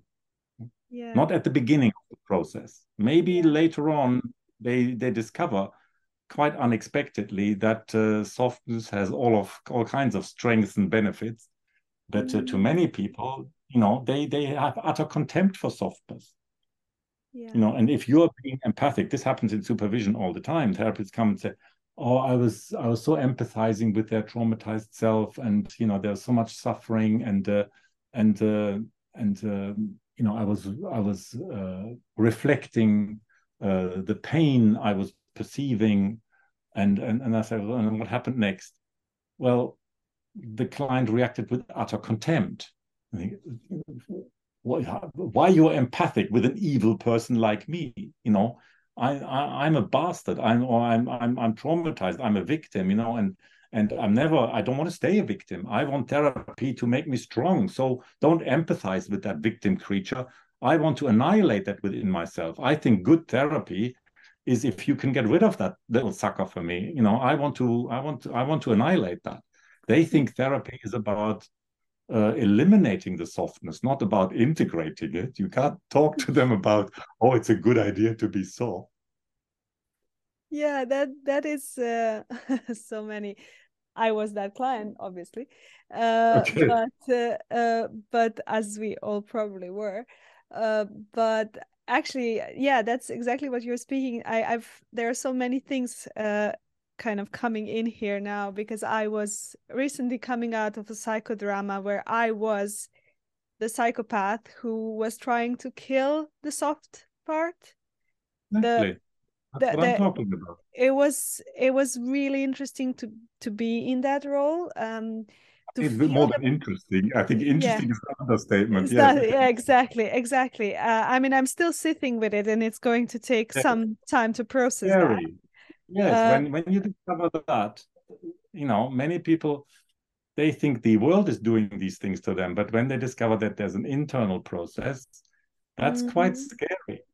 That that uncertainty, you know, it really kicks in uh, when you feel that that you really have not just the potential to be that, but in relation to yourself, that you are harder than you would be anybody else. You know yeah. that many people have that and uh, yeah that's that's where psychology the inner world becomes much more important than uh, you know outer change or behavior modification or communication training or all the kind of ways in which we which we try to change our behavior on the outside you know. That's really where where in the long term for transformation to occur it needs to be from the inside out. We need to get to the inside you know we need to get to the as they say in german the schweinehund inside you know the mm. the persecutor inside yeah yeah and and and yeah in in relation to that mm. it's so important the therapist to be able to embody that persecutor and not be afraid of that strength that that has because i've mm. noticed um i've noticed i'm only able to speak about this obviously because because I I've I've done all of these things, but um, I've noticed how I was cutting off myself of my aggression uh, and being in the soft space, but not authentically, but almost like a defense mechanism, uh, because that is what it worked. Um, and then now I'm I, I've I've read really interesting article of being are you a conflict avoidant therapist and more like how do we use conflict in a productive way? How can we yes. stay, stay in the fire as therapists? Yes. And also, I was look, looking. Um, I watched the Good Will Hunting. Um, I don't know if you know the movie, but there was I, I, I, must have watched it but i can't quite remember it so it's it's basically robin williams is a therapist mm. to a young man who has been abused in his family and this comes out the in the introjected abuser comes out as as an abuser and there is a moment where robin williams actually grabs him like mm. um on his um how do you call it on his neck and he's like you little piece of shit. So he actually uses the same amount of he matches the energy yes, yes, yes. but in a way that eventually towards the end of the movie uh, is therapeutic. Exactly. Uh, whereas obviously that in in this context today that would be very difficult to do. But no no no no. and, hang on go slow. No no but, it's not difficult to do because there is a deep and profound secret there even though it's Hollywood. Um, but there is a deep and profound secret of therapeutic transformation in that. Otherwise, it wouldn't quite work as a kind of as a as a film that really grabs people. That really, you know, is like a Greek tragedy in in terms of people identifying. Um, no, there is something profound about what you're, you know, the essence that you're describing of how the transformation occurs. There's a secret there about transformation, and this is this is uh, just as a as a conceptual formulation in the field of psychotherapy is just in the last few years that we are able to think that and formulate that. Mm-hmm. And this is a you and I talked before the interview. We talked about Gestalt and you know your training in Gestalt, and we talked about one of the the, the really precious uh, principles of Gestalt that is not that cannot be quite found elsewhere so clearly in many approaches, uh, which is the paradoxical principle of change. But the paradoxical principle of change is an approximation of an even deeper paradox in psychotherapy, which you are touching on, which I've been busy with for you know the last 20 years, which is the paradox of enactment and transformation that in order for a wounding, a traumatizing, uh, suffering experience to transform, we first need to fully have it. It needs to be experienced. And I think what you were saying is like that as responsible ethical therapists, we couldn't possibly, you know, imitate Robin Williams in his procedure there uh, because most therapists still to this day find this unthinkable. But why does a, a, Hollywood script writer come up with this? Um, it's not just for dramatic effect. There is a deep truth there that almost inevitably, if you want good drama, and if you want the characters to work, it's similar to the to the series you see that was written uh, on therapy called In, in Treatment. Mm-hmm in order for the characters to work, you need to imply, even if you don't consciously articulate it, you need to imply a deep human reality. And that's the paradox that the suffering really needs to be intensely experienced, ideally, right there between client and therapist. The wounding that caused the pain, needs to be discovered in the here and now between client and therapist in order for let's you could say in neuro neuroscience language you could say in order for the for the emotional significance of the moment to create neuroplasticity for transformation? Mm. so there is something largely still in the majority of counseling and therapy taboo about embracing that paradox mm. that transformation becomes available through enactment through enactment of the wounding in the here and now between client and therapist um, mm. there are some people who think about this and have formulated this explicitly uh, um, you know in relation to psychoanalysis for example but on the whole um, and, and, and in the language that you were using, uh, the therapist needs to be able to be the bad one, to be the mm-hmm. wounding one. They need to have that capacity to be experienced like that, to be seen like that, to be accused of that, to um, and to somehow be caught in enacting it. Mm. It's almost inevitable in in in deep psychotherapy. It's not inevitable in um, in more kind of behavior modificating counseling or you know in a more kind of uh, mm. ego adaptation kind of therapy which you know many people need and is very useful for many people but if you want the deeper layers of the entrenched patterns to transform uh, then enactment is part of that transformative process that's mm. a deep hmm. paradox yes mm. yeah I I I've I've actually just realized that I experienced that this weekend because I I'm just coming from my training weekend and I just remember a moment where I was like I'm not sure what I'm doing here. I mean I was I was the therapist.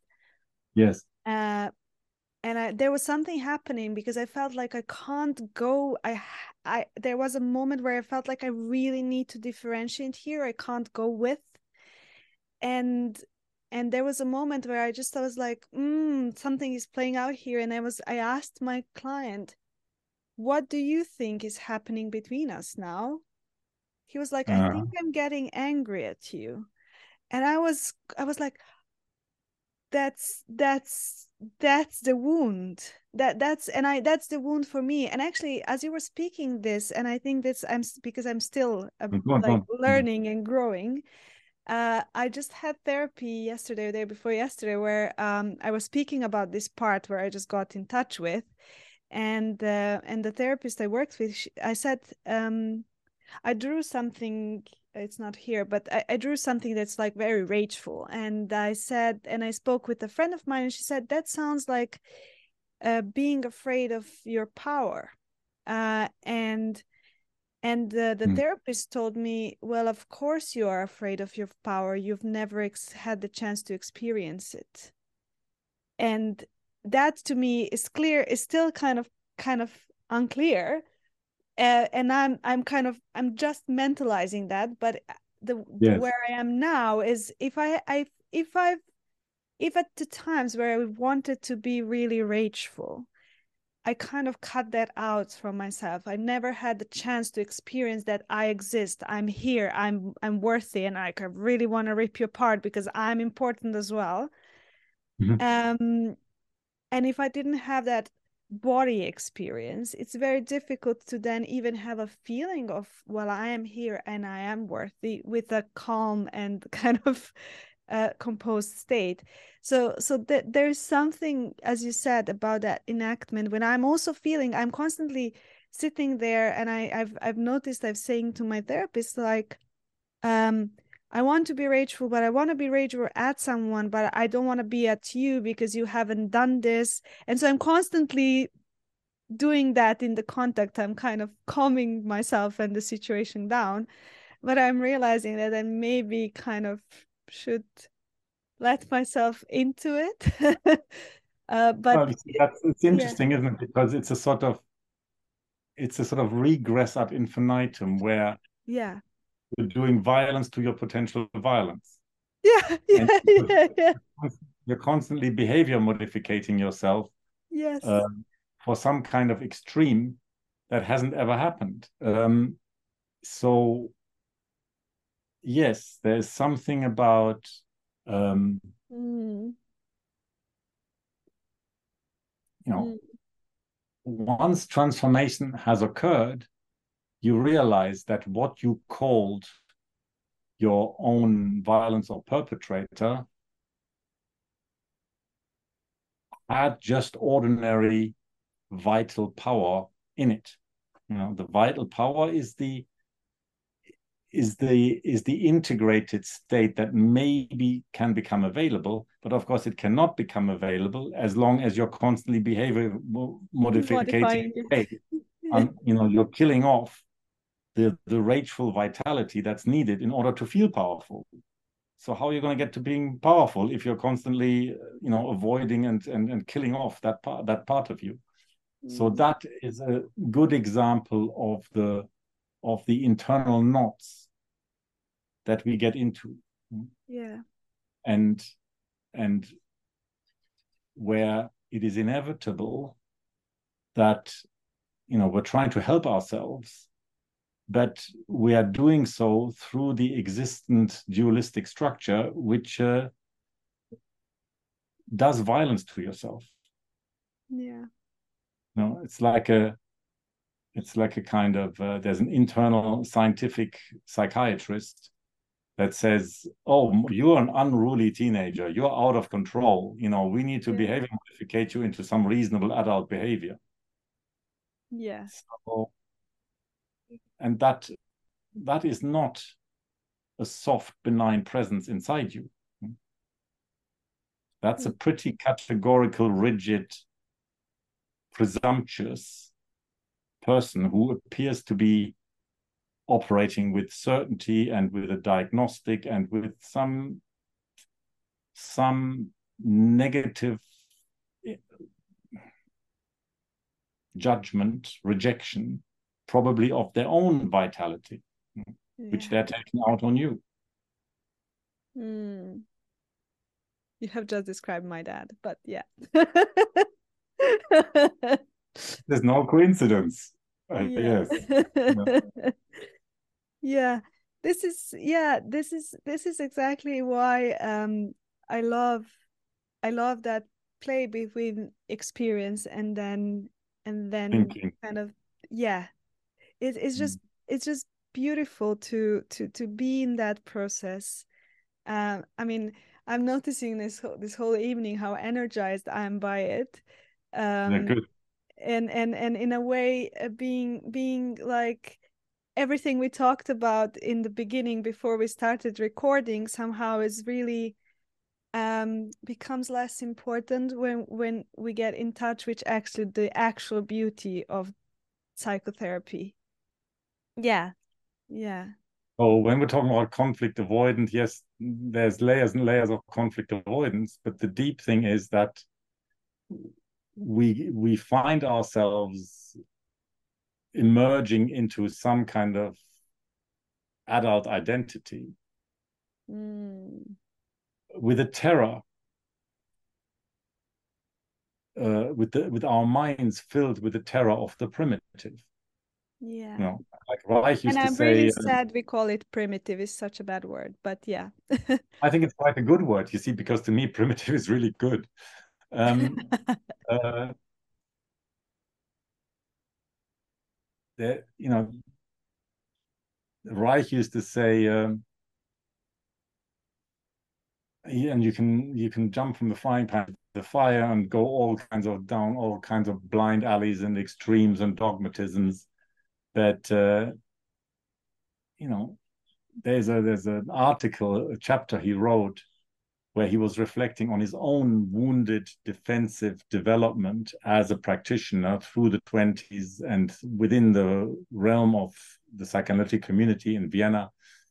And um, and one thing I always remember that he writes, uh, this is he writes in 1940, so like like 15 years later, um, when he had moved on quite a lot for himself.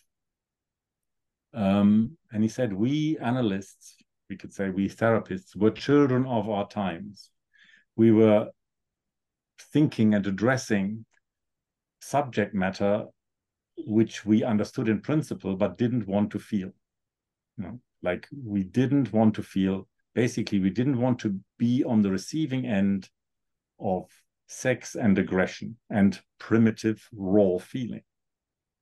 Uh, so we we were he says we were conceptualizing that these are the drives you know the deep instincts of what drives human beings into health or into neurosis but we didn't want to be on the receiving end of it. We didn't actually want to experience it with coming at us or within ourselves so that is still valid to some extent you know that um, that you cannot have deep psychotherapy without having raw affect. You know when you when you think about what is it that people are avoiding and that they are they are thrown into transgenerational denial or avoidance of we now have an understanding of uh, you know affective neuroscience like the main person one of the main people is Jaak Panksepp who has expanded the idea of different animal emotional systems in the human being, in the brain, in the brain.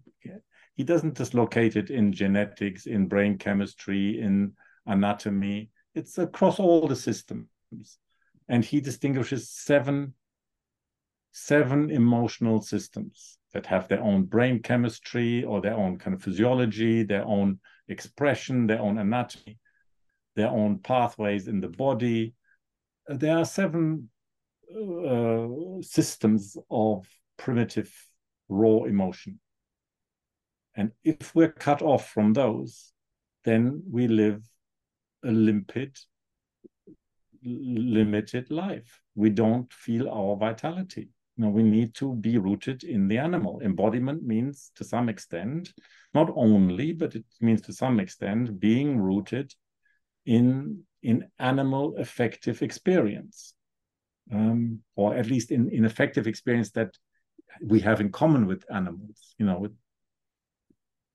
so rage is a really important vital emotional functional uh, uh, system that's meant to protect it meant to be triggered when you're under threat when you're restricted when when you know somebody is uh, is limiting you.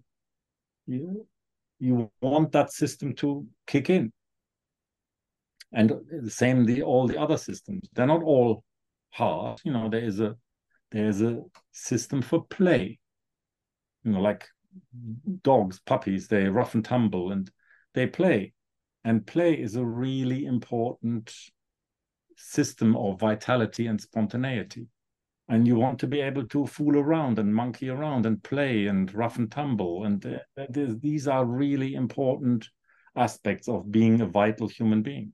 You need to be rooted in those kind of raw, affective experiences. And uh, and is psychotherapy, counseling and psychotherapy as we know it, is it capable of facilitating access, connection with those foundations of vital experience? Mm. Very, very, very limited ways, because most of the time, therapists are as afraid or sometimes more afraid than clients of of having those yeah i mean that's that's where i always feel it's i can't go with someone to places I haven't been. And so I feel mm. like it's so important for me to have experientially as I mean life's long. I won't have it all now and there is limitations always. Um but I I I, I and and think we are not that complicated.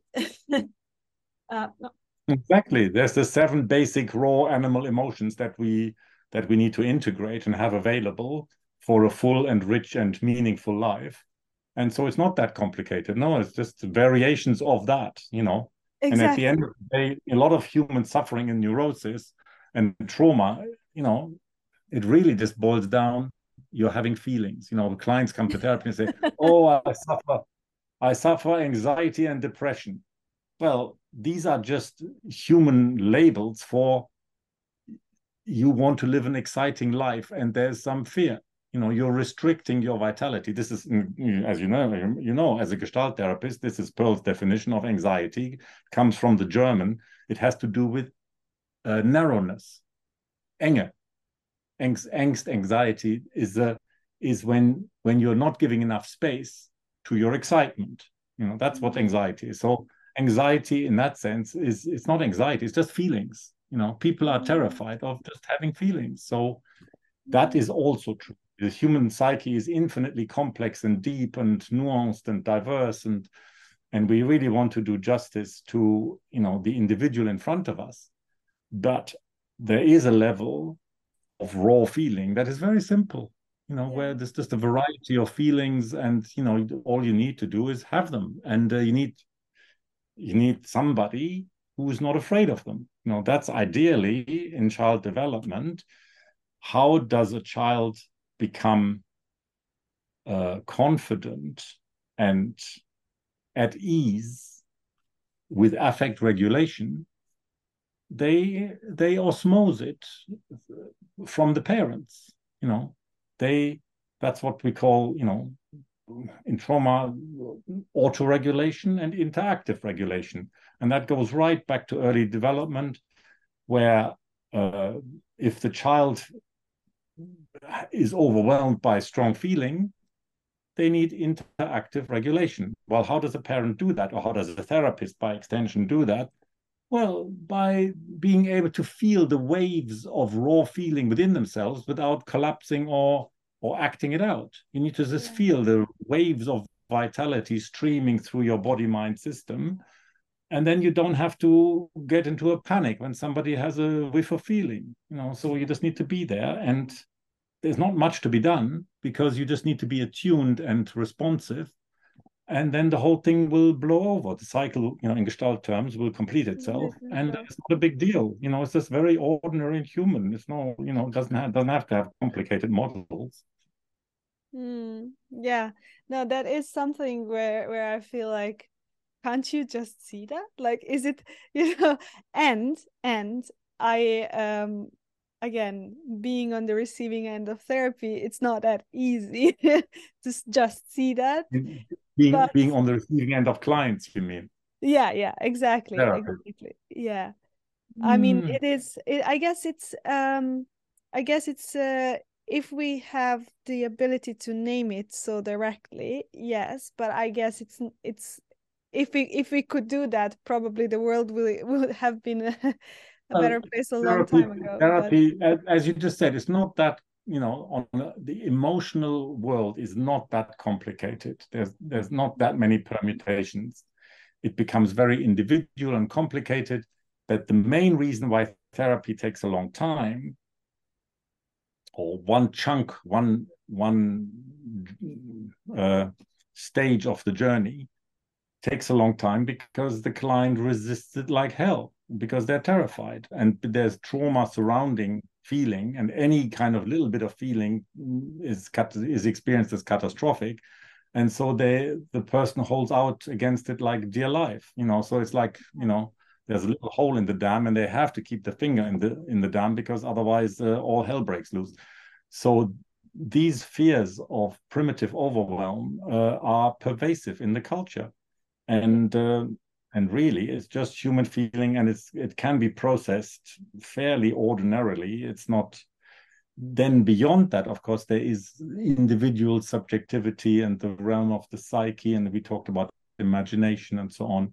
And on that level therapy uh, can continue you know indefinitely but the crunch the initial crunch is a lot to do with primitive feeling. This is the realm of Wilhelm Reich and uh, and that's why I would argue that Wilhelm Reich needs to be understood yeah. more deeply, more widely, more broadly. It needs to become part of uh, everybody's vocabulary. You know, it's not the mm-hmm. be all and end all, which I thought it was in the 80s, but uh, it needs to be one ingredient in how we approach therapy. And the main thing that you need as a therapist then, because you have this perception and you have some access to this, and you have some fairly immediate access to the simplicity of that in your client, you basically need to be held as a therapist. You know, you said it's not so easy when you're in a therapeutic position, but how do you get held as a therapist in engaging with these intensities?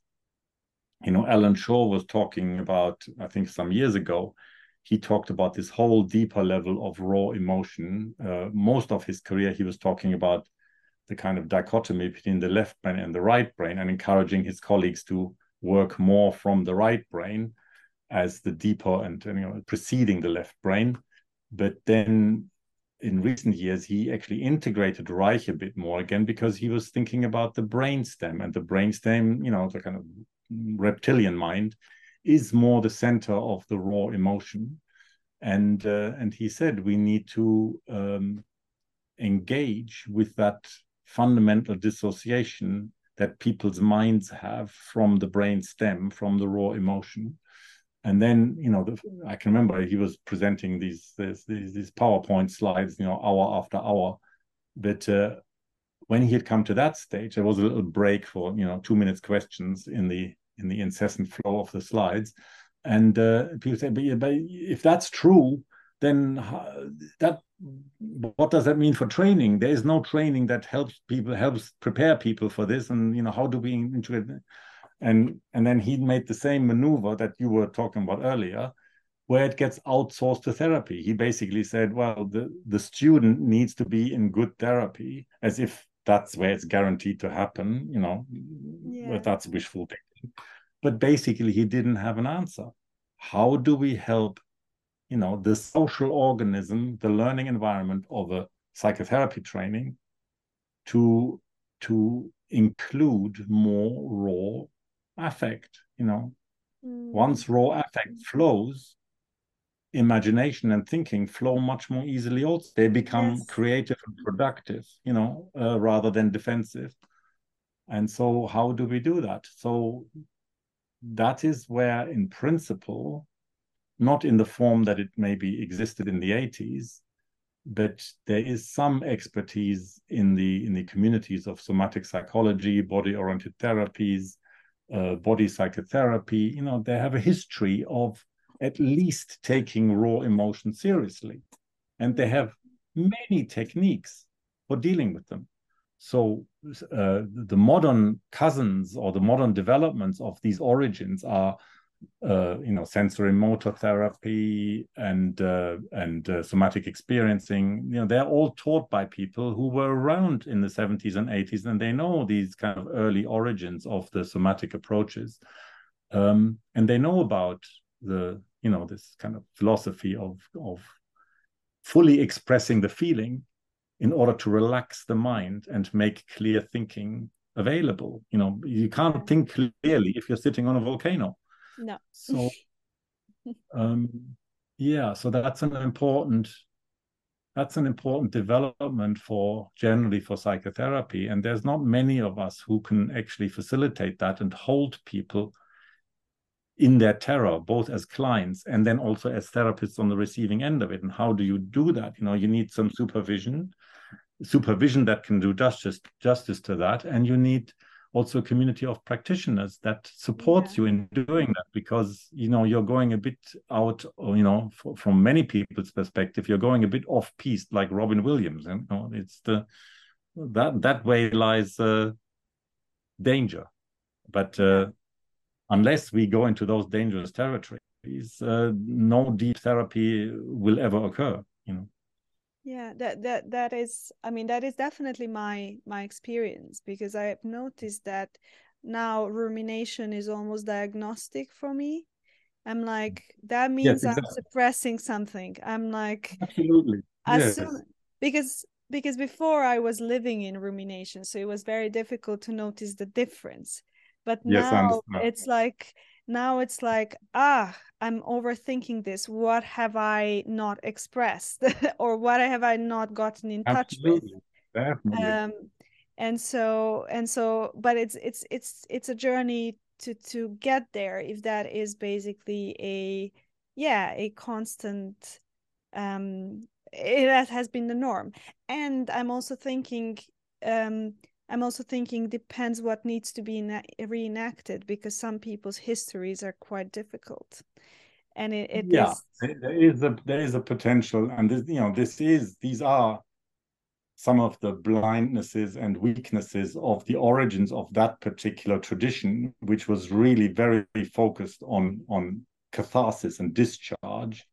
You know in those days you know i was part of it. Uh, i was really convinced that if i had a discharge or if i could facilitate a discharge in a client and full expression with banging cushions and things like that that was successful therapy done and dusted yeah. but actually all we had was you know the release of some volcanic primitive feeling uh, what what how that got integrated is that's the important thing um, yes. we didn't pay attention to that and also i mean the much bigger problem is that in trying to uh, access and provoke or challenge or facilitate or seduce or coax the client into the deeper feeling we were enacting all kinds of habitual patterns, wounding patterns, a little bit like you kind of behavior modificating away your your your anger and rage. Uh, as body-oriented therapists, we were enacting all kinds of things in analytic language in the transference countertransference. Uh, because we were just so certain and convinced that we had the superior therapeutic yeah. approach you know so we were completely so I, I, was when i teach this I, I often talk about how the the precious gifts of the body psychotherapy somatic tradition were achieved uh, at the expense of relational obliviousness we were relationally oblivious but we were very hot on the body mind, the client's body mind, our own body mind, the bottom up process of the body mind, the raw feelings. We were really hot on this, uh, but at the expense of very untherapeutic relational uh, enactments, yeah. which uh, nobody talked about. And because we thought that we had had found and developed a much uh, uh a therapeutic approach that was much more fast and effective and superior to psychoanalysis, it never occurred to us that there may be something to learn from psychoanalysis. That came, you know, a few years later. That is that is. I always feel like, uh, for example, I feel like Gestalt is the rebellious child, but I yes. feel like, but I feel like it it didn't come to kind of back to integration because I feel like every, my, my it feels like these um, disciplines are are like children mm. of something and like yeah. children we have a phase a teenage phase where we reject the parent mm. to completely yeah. to completely go for something ours but then we realize i mean like like mm. we realize at some point that it's not about that it's yes we found something new which is like a, a I think a healthy way a growth. Yes, and then yes.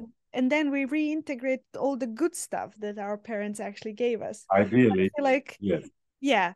So i feel like for me that's been i mean i think i was i was always very integrative in in the mm-hmm. way i think because i was always yeah. annoyed. I mean I, I actually had one psych sub supervision session where i just came and said i was like i'm not i'm not a gestalt therapist i'm never going to be a gestalt therapist like i mean it's something i love it's it's something i appreciate uh, and it's the same thing like science i know its limitations and it just feels always so important to for me it always felt like why can't we just realize that there is a limitation to everything there is a there is a person i interviewed who wrote a book mm-hmm. uh, uh, how to live 27 uh, conflicting answers and one weird conf- conclusion. But what i appreciate about the book is that he mm. actually he took for example how to live get rich and then he took that idea almost to the extreme and we yes, in,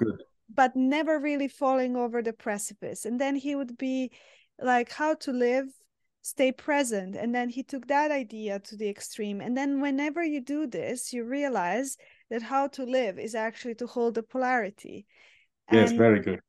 and so to me that is like the process of therapy. I, if like if i would love if i what i think is like a functional end of therapy is a person who says like there's no right way. It's just like i am able to slide in between mm-hmm. this and and and and and and the more of these polarities that i can access um the richer my life experience is yes um, and that's a beautiful formulation which i think you know you you discovered maybe through with the help of that book which you discovered and formulated for yourself and uh, it may be satisfying on or the opposite to to know that uh, you're reinventing the wheel because jung yeah, yeah talked about that. So he had a he had an idea. He he came up, you know, because he was classically educated, he easily came up with complicated Greek words.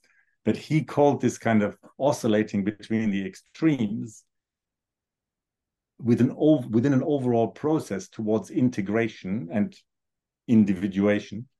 Uh, he called this enantiodromia, which means swinging from one extreme to the other, and that yeah, is the of vital life that you don't immediately find the middle path, uh, but that you can that you can be fully present and fully vital in one extreme, and you can be fully vital in the other extreme, and then you come up with a vital synth- synthesis um, mm-hmm. out of that swinging between the extremes. So yes, that is that is that is, and he found the same principle um, in alchemy actually, which is why he thinks about the therapeutic process uh, in in also in alchemical metaphors, um, because there is a similar understanding that the transformative process, you know, of cooking gold out of lead, um, uh, can happen like that, and it and, and and involves this kind of swinging between the extremes and the integration of opposites. Mm. So that's where paradox becomes really, you know, so to you and me, these are really precious, important manifestations of the more uh, mature stages of the process. So you and I have gone back to to that where you know we have some excitement where our growing edge is, but uh, it's important to to realize that many people find these things utterly repulsive and traumatizing. You know, yeah. if you ask people to be in the conflict you're in the tension between the opposites. Uh, for many people, because of their biography, that is very triggering and uh, and trauma, tra- potentially traumatizing. Yeah. So, what is what is a kind of exciting, vital expansion, um, you know, into the vistas of a of a fulfilled life at the later stages of the journey can be utterly counterintuitive and traumatic and and dangerous dangerous, you know, uh, at, at, at an earlier stage in the process.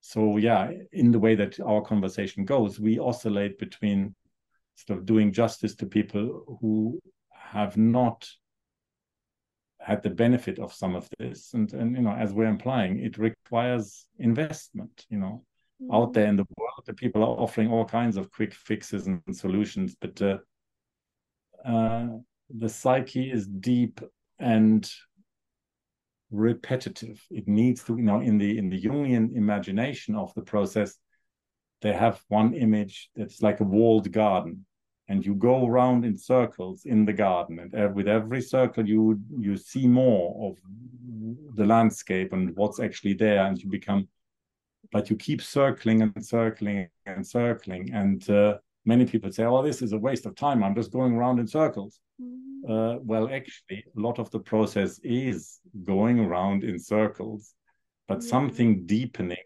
So it's not actually circles; it's a spiral because it's deepening and uh, growing and expanding.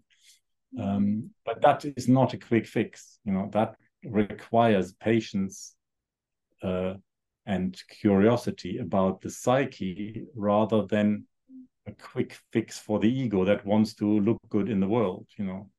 Yeah. But yes this this this book that you're talking about that sounds interesting you know how to how to take one supposed value to its to its extreme where it suddenly turns out the opposite is also true. Yeah. And i think i uh, as you said the that it's not a new idea that that's what i felt like throughout because i was always again kind of quite attuned to what's happening for me. And i first had the experience and then i would get oh this is stoic philosophy or hmm. like um i would have the words for something that's my experience. And then i'm thinking we're all touching the same elephant here. Um uh, in if i if they didn't say it before me i would have probably formulated and then and then we would probably get to the like the jungian archetypal things that there are some things that are really um that are really core for for a lot of us or even across history or to to me that that's that's something that i always find really i'm i'm I, i'm i find myself thinking like what would my behavior thinking be like if i was i don't know living in in that age in that time and all these kind of things. So i always feel like there is there there are some things that are core to how we are built which we can't escape regardless of the level of technological advancement. Um uh and no, so it feels like we just kind of have usually it just uh, makes the suffering more extreme you know? Yeah. Yeah. Yeah. But uh yeah i felt like I'm I'm noticing the time, and I'm just thinking uh, there has been uh, quite uh, quite a lot in this. Uh, quite a lot of quite a journey we've taken. Yes, good. Yeah, yeah, and uh, I'm I'm just curious. Where are you now? um, I, I I haven't kept track. Um, I'm also slightly confused by which bits of conversation we had before the interview and what we had interviews in, in the interview and was I repeating myself and you know and and how have we ended up talking? Who is it accessible to or for whose ears is it hmm. suited? And it might have been uh, for hours but that doesn't matter maybe. Um yeah um i think I think that we managed to keep the conversation kind of maybe uh, sufficiently uh, free from jargon to be comprehensible without psychotherapy training. Um, I'm wondering whether we've done enough justice to people who who haven't experienced therapy and are not in that world, who are more coming as clients. Um, so, I mean, if they have any comments or questions or feel ignored or alienated or talked down to or whatever people might feel, then um, you know maybe I don't know. You probably have a comment section on the yeah. on the blog, so so we can uh, people can comment and interact with us about what how they disagree with things or how they feel we ignored things or how they have questions that we haven't addressed or didn't pursue. Um, yeah, it's interesting. It's in you're you're an interesting person, so it's interesting to have a conversation with you, and you've been around the block enough to you know to understand the the the deeper principles of what mm. psychotherapy has to offer. Um, and yes, there is your scientific mind providing an outside perspective that isn't you know, because without that, as I think we said before the interview, um, you know, my experience of uh, coming to psychotherapy in the 80s to psychotherapy training in the 80s is really was like a kind of you, you joined the cult so mm-hmm. without the scientific mind there checking checking and bringing some kind of scientific the methodology of scientific thinking to it we are really very much in danger of just you know fantastical wishful magical thinking um, and idealization and we're making everything better and psychotherapy is wonderful but actually you know mm-hmm. it's a human activity so it has human flaws in it left right yes. and center yeah and there's an interesting thing because uh, i i find it interesting how many people um have something against psychotherapy as not being scientific and mm. i when i i was reading freud i realized he's he's his conceptualization of even freudian slip is coming from linguistics from the study of language and how we how we think and form language and and i'm i'm thinking where was this where is this gap created i mean uh it, it somehow feels I, I can imagine that there has been a lot that has come in. But but i feel like even even even jung was was a doctor um i mean a psychiatrist. And he did he he discovered some of his differences with freud through very clear scientific methodology. You know he did word yeah. association and he measured the reaction that a, that a person had which suggested the presence of a complex. That was plain straightforward pretty sophisticated scientific research and inquiry, you know, following strict scientific methodology. So yeah. uh, we're standing on the shoulders of giants, and you know, there's with increasing narcissism, there's an argument for saying that people like Freud and Jung, they had proper education, classical education. They were trained to think, and uh, you know that the capacity in the culture for that kind of integrative thinking, scientific and psychological uh, and lateral kind of creative thinking, uh, you know, that's been dumbed down. You know, I mean, there's all kinds of wonderful minds that we're surrounded by, but uh, you know, there's there's some capacities that they had at the time that gets hugely underestimated um, in the way that maybe psychoanalysis and, and psychotherapy has developed. You know, like uh, I studied for a few years, I studied uh, public attacks, you know, by journalists and in the media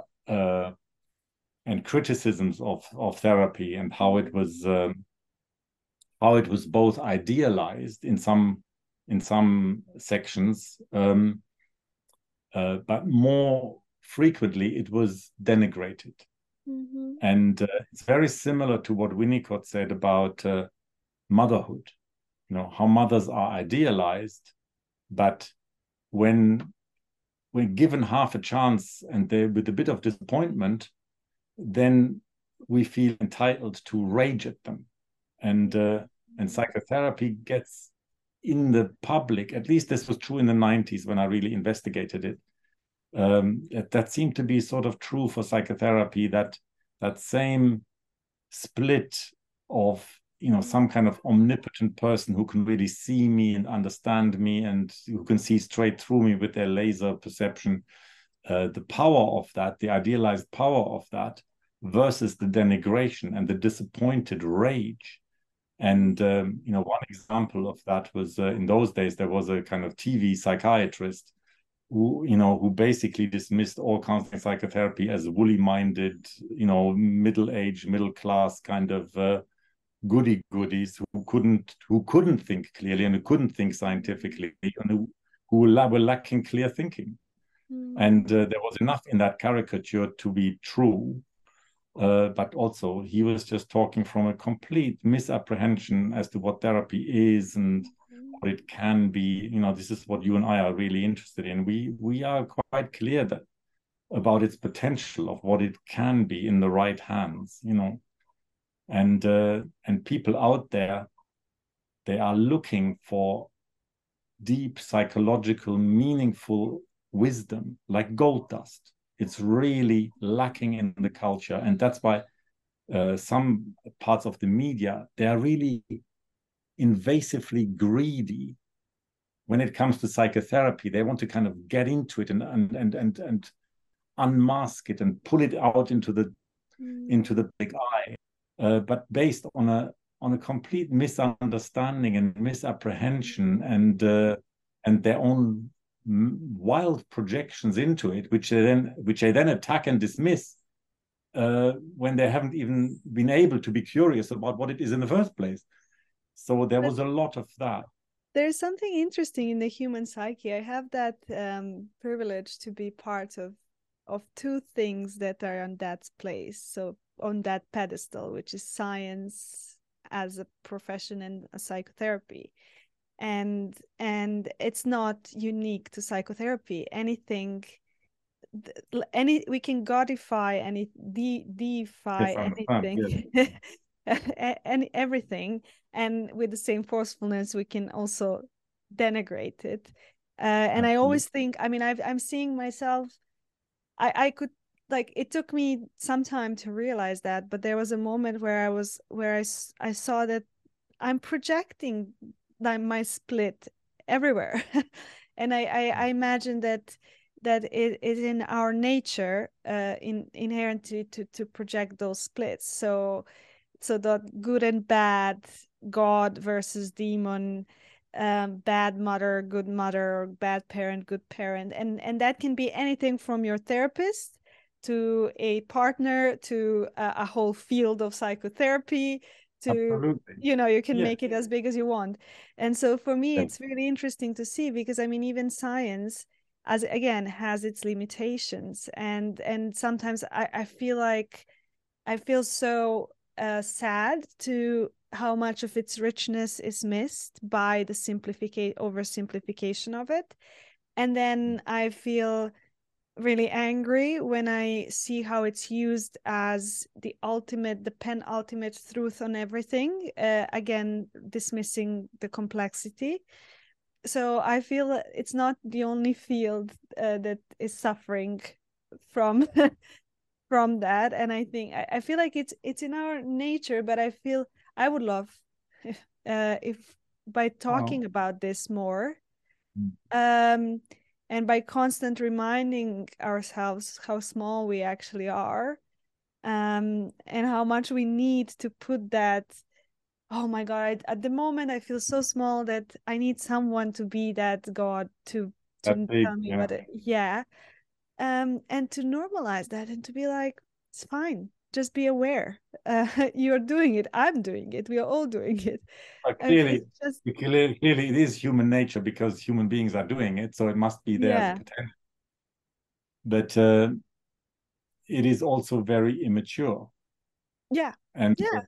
uh, and and, and, uh, and we will continue doing it because i imagine you you don't do it to psychotherapy because you are quite critical about it but it, it might be something you know there might be something for a brief even a brief period of time that you might be like you know nice great and then you're kind of disappointed. Yeah yeah no I'm, not, I'm not saying that some kind of process of you know being inspired and being disappointed continues you know continues lifelong. Yeah. But uh, but i think what we're claiming for the possibility of of of a life journey, a maturation in the life journey, and psychotherapy helping us with that maturation. That that the source of the splitting and the source of the idealization and then the disappointment is inside. Yeah. And it's not the human condition for all time. It's because it's not out there.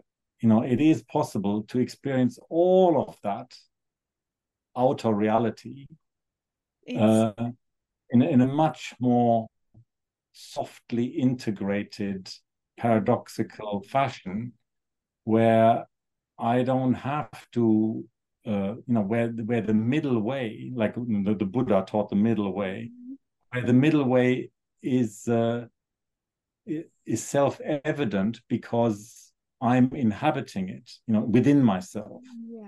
Um, I don't have to strive. I don't have to self improve. I don't have to force myself. I don't have to denigrate myself.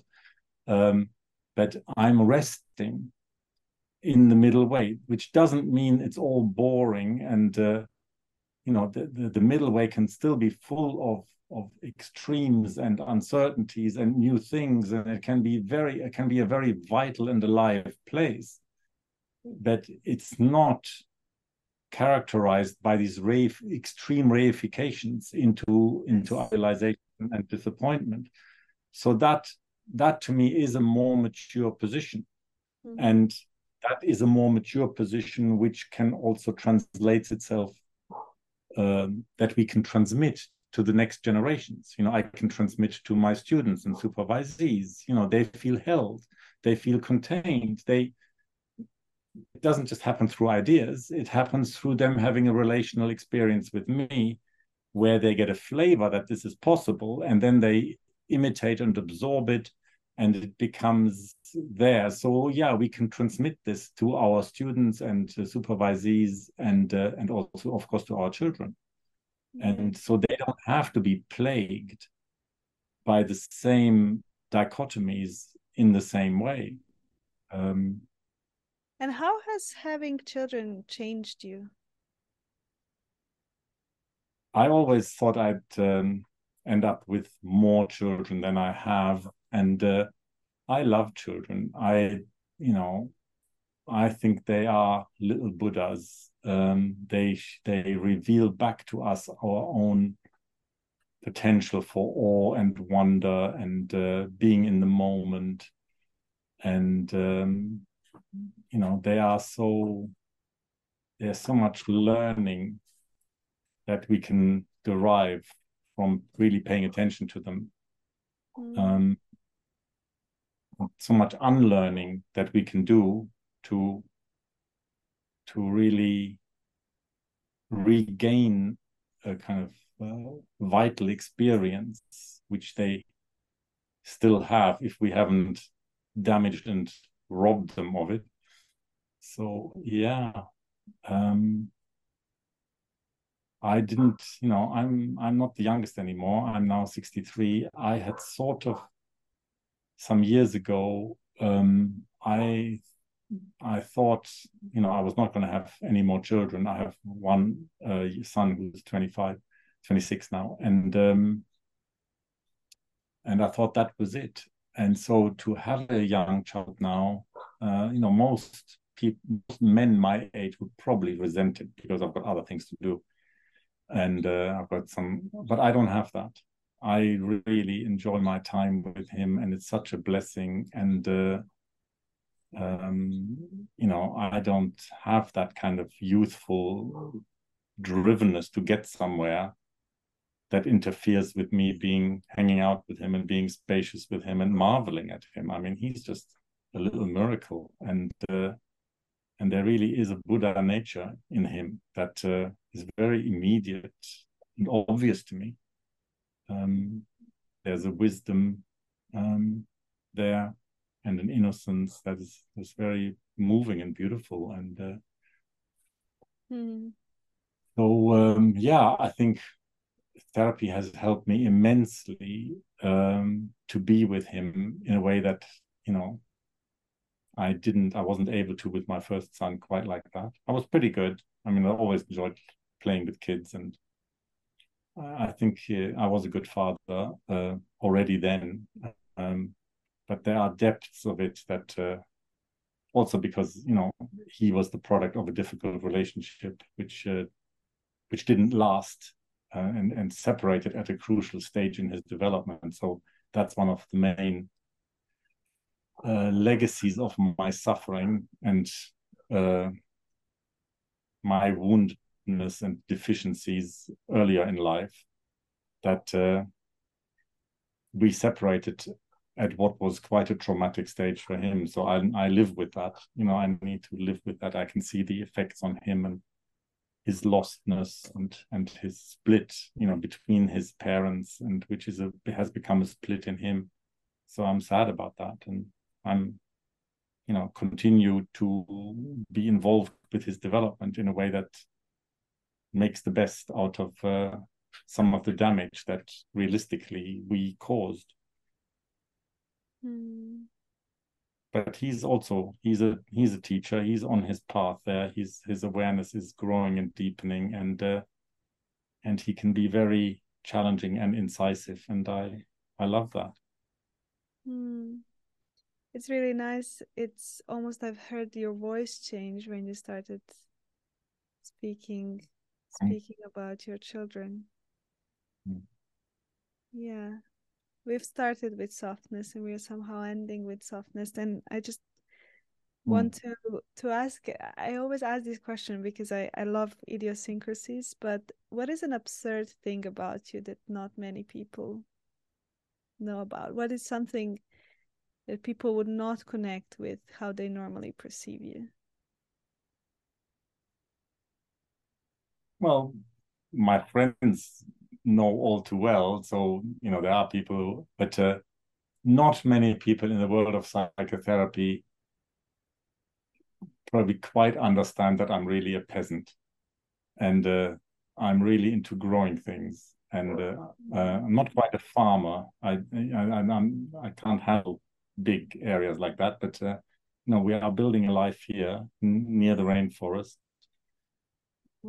that involves some degree of self-sufficiency, which is what we're aiming at, and uh, you know we're managing. It's not. It's hard, but uh, we're managing an astonishingly non-toxic life, especially for my son.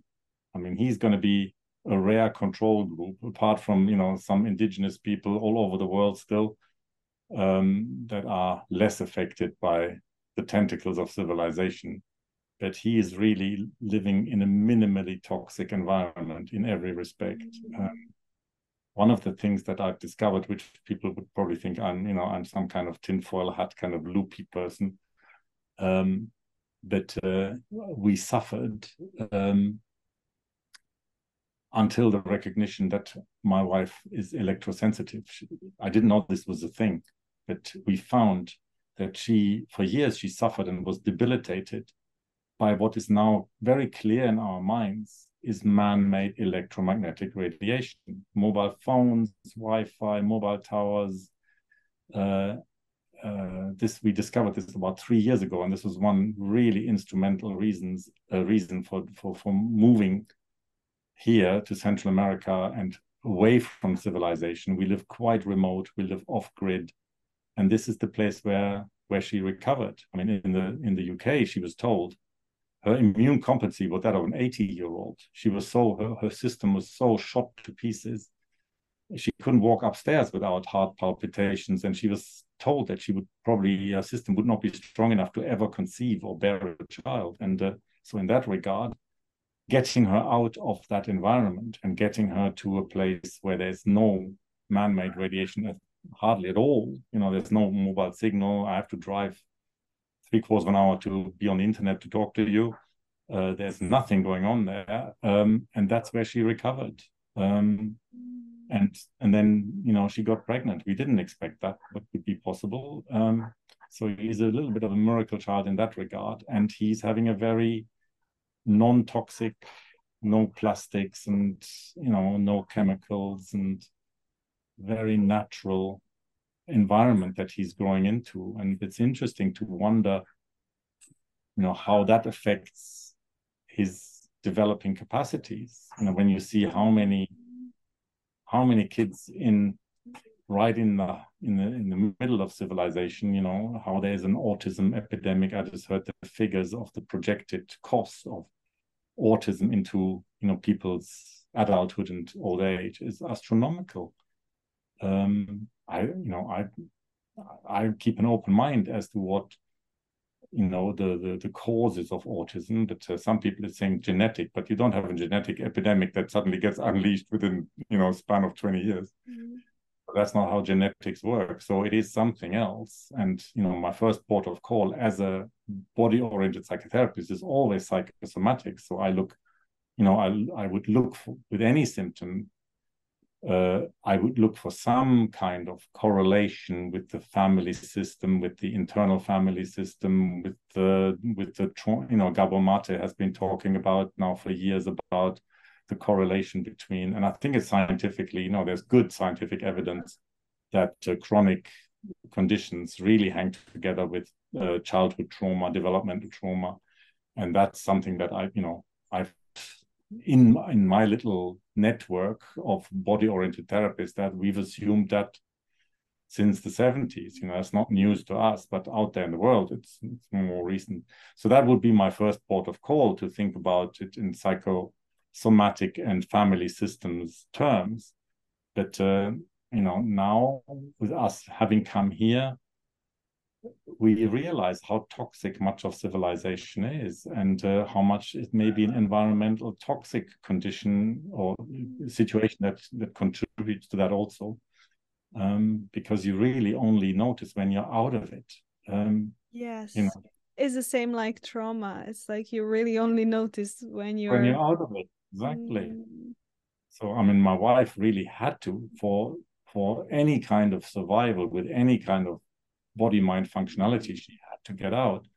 But I noticed the benefits. You know, I'm I feel so much healthier and. Uh, and I had to overcome a lot of skepticism and resistance. I mean, you know, this is just a little wireless mouse. You know, how how how does that affect you? And no, I can feel it, and how can you feel it?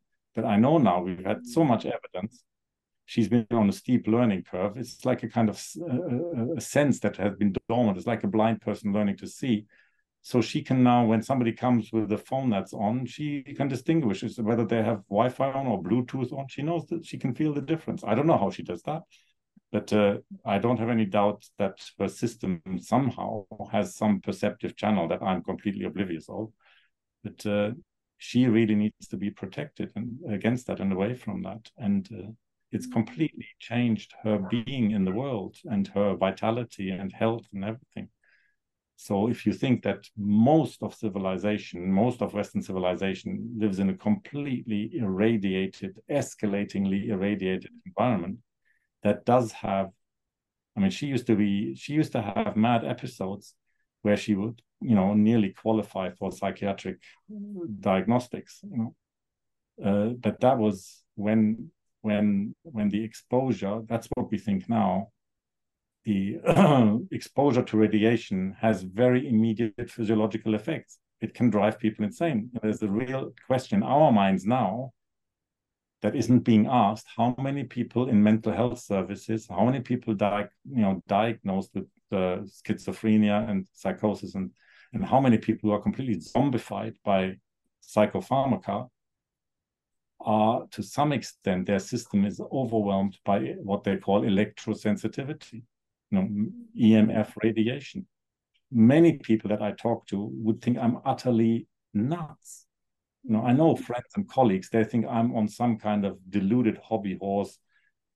But, uh, you know, we could say, you know, 20 years later, they, you know, they said the same thing about DDT, asbestos, and lead, and I don't know, whatever, you know. I was in the 80s, I said aspartame is, uh, that, that sounds like to me as if it, it's going to be carcinogenic. Well, now we know that they knew it all along, but they were hiding it, and they made profit for you know decades. But uh, and in how many things it's still today, I wouldn't touch it with a barge pole. I think it's carcinogenic. How can I prove it? I can't. You know, it's just an intuition. Um, but yeah, so you know, we're trying to live a life that really leaves me very uncertain as to what is physiology, physiological causes, toxic environmental influences, what is psychosomatic trauma, transgenerational trauma, you know, what causes, what there's a whole industry of autism. Mm. Uh, and people make out that if you're autistic, you're landed with it. I don't, I don't think so. I think it's a psychosomatic condition, even if it's triggered by environmental toxins, you need to clean up, you need to clean that up uh, is difficult within civilization, but you need to clean that up. Uh, but then it's a psychosomatic, psychological process of transformation that needs a particular, like all transformation amongst humans, needs a particular relational environment. It needs a relational container, and uh, you know it needs a paradoxical presence of attunement and, like you said, differentiation. You know, when you were experimenting with, I really need to differentiate here from this from the client you know it needs somebody who's capable of that kind of engagement and processing interactive regulation and processing mm.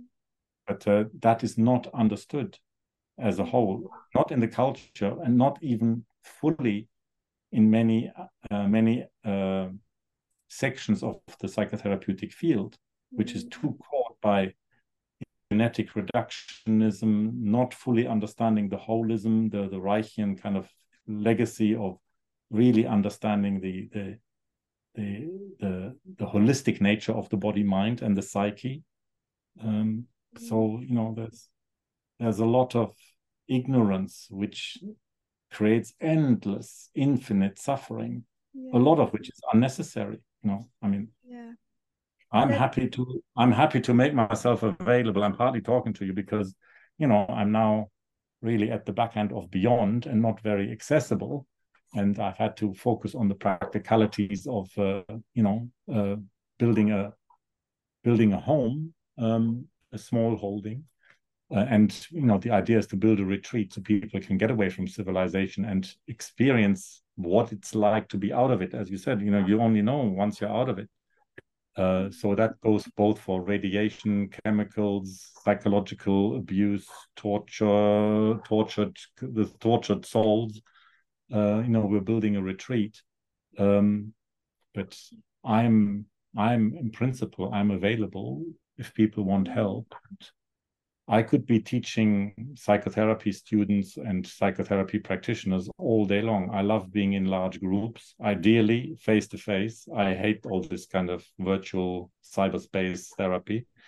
You know, I'm an embodied therapist, and given half a chance, I want to, I want to be in a room together, face to face, in the flesh, and I want to do vital things like getting in touch with primitive processes, feelings, raw feelings, breath work. You know, those are some of the tools of psychotherapy that are quite marginal still, but I cherish them. You know, to me, they are part of the package. And uh, I am, you know, I'm getting on, but uh, I have no inkling or impulse or inclination to retire. You know, I'm just getting started. So, you know, I am available, and this is available. You know, some kind of some kind of transformation of suffering is perfectly available. Yeah. You know, to most people. Yeah, it's not not rocket science. It's really fairly straightforward. Yeah, that that is my experience. As you were speaking, also, I I I have a book here which is called, well, the author is Bruno Clavier. It's it's um, but it's about uh, how some children are identified are symptom children. Um, yes, absolutely. Whatever, and, all children are. Yeah, exactly, exactly. And and I think, I think, um, I think to this point, it's always it's really about how we get to the point of I trust myself. Like you know, you you don't have evidence, and I don't have evidence, and um, uh, and i obviously there are so many things we need to be cautious because even our intuition sometimes is corrected by real world data. But but there is something there is something about what you were just saying that just feels right. Um and i think it's also important to slowly transition into a world where that's also cherished um as a valid uh um, as a valid experience of reality and if that that yeah, i don't I mean, think, I think will... sorry mm. i i um if if i have an intuitive hypothesis based on let's say let's say holistic transformative process you know the way you were talking for example about your experience now of your body mind which wouldn't have been available to you like, I don't know, five years ago or something. If I have an intuitive hypothesis, I'm very suspicious of real world data that has been arrived at through a dualistic methodology. You know, in most research, it takes me two minutes to pick holes into the methodology and how it's based in reductionism, uh, you know, just in terms of psychosomatics, where the body mind, the psychosomatic axis is not understood as a two-way street. You know, people mm-hmm. imagine is that biology affects psychology. Reich already said 90 years ago, it's a two-way street. Psychology creates biology, and biology uh, shapes and conditions. It's a it's a it's a loop. Um, so when I see people arguing the toss from a, an, you know, very convinced, and I can see their methodology is not holistic.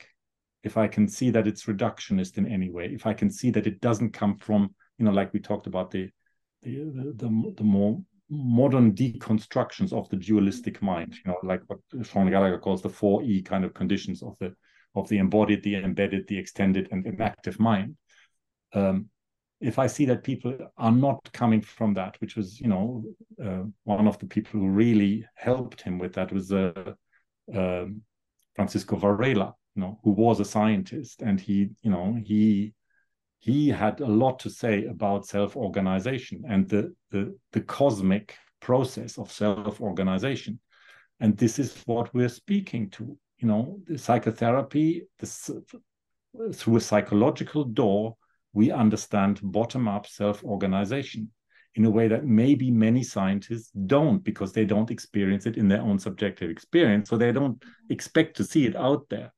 Um, so if I see people confronting me with data or confronting whatever intuitive hypothesis I have with so-called data, then how are how were the data picked? Through what kind of methodology? Through what kind of lens?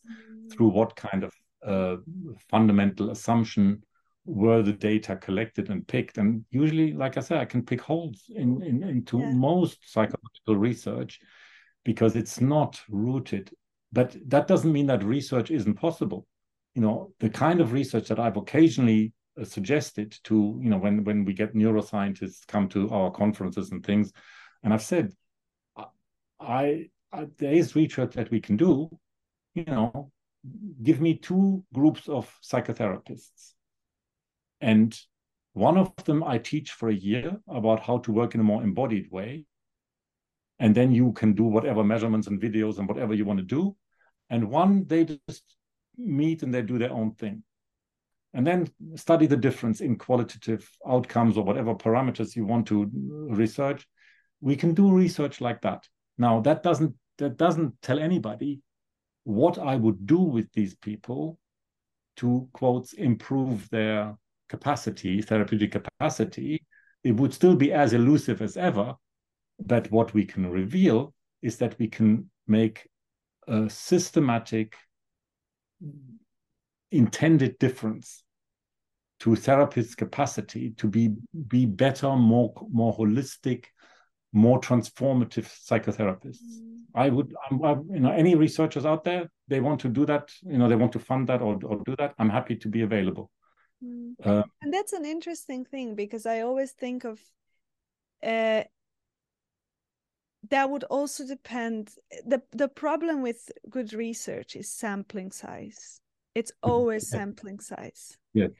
And the problem with good research is that you can almost always see something or unsee something depending on how you choose your sample and what you do with it. So so you know i can i can imagine that you know if if the mm. way you pick your therapists to be people who are already inclined like you know like if you yeah, yeah like me, you yeah exactly. yeah yes uh then it would be much easier to do that in a year but then i imagine that there will be also a group of people that might completely not be not be able to to do that and then i'm not not not be able but it would take longer no, no reluctant absolutely yeah no i mean yeah. you and i already and, found uh, as part of the conversation that we have a passion for depth and that exactly. we have a critique of the excuses against depth huh?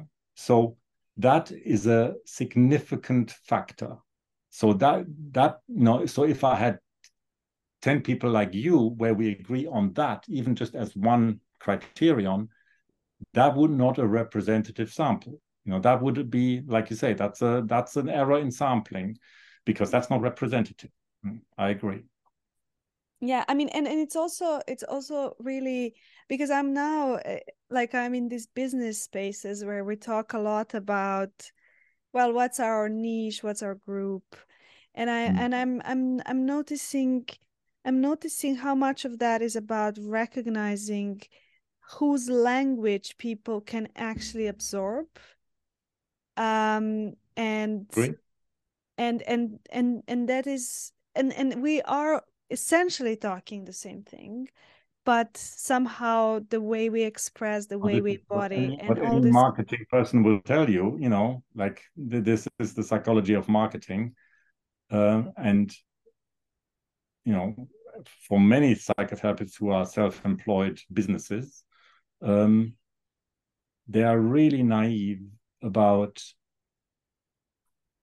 they, they they claim and this was i was challenged by a marketing person like that. You know you claim to be good in communication but your website is useless at communication. You know you really don't speak the language of of your customers. You speak your own language and you hammer it down their throat.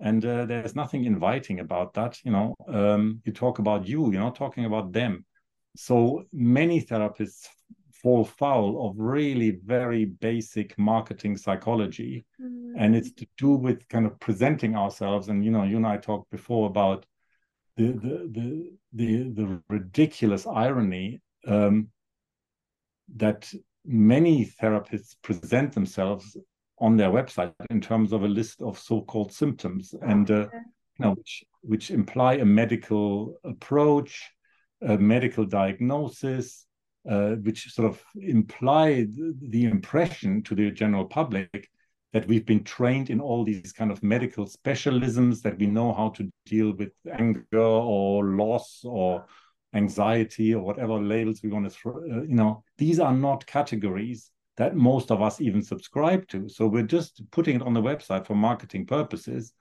Um, but we're not really uh, thinking about the experience of the person.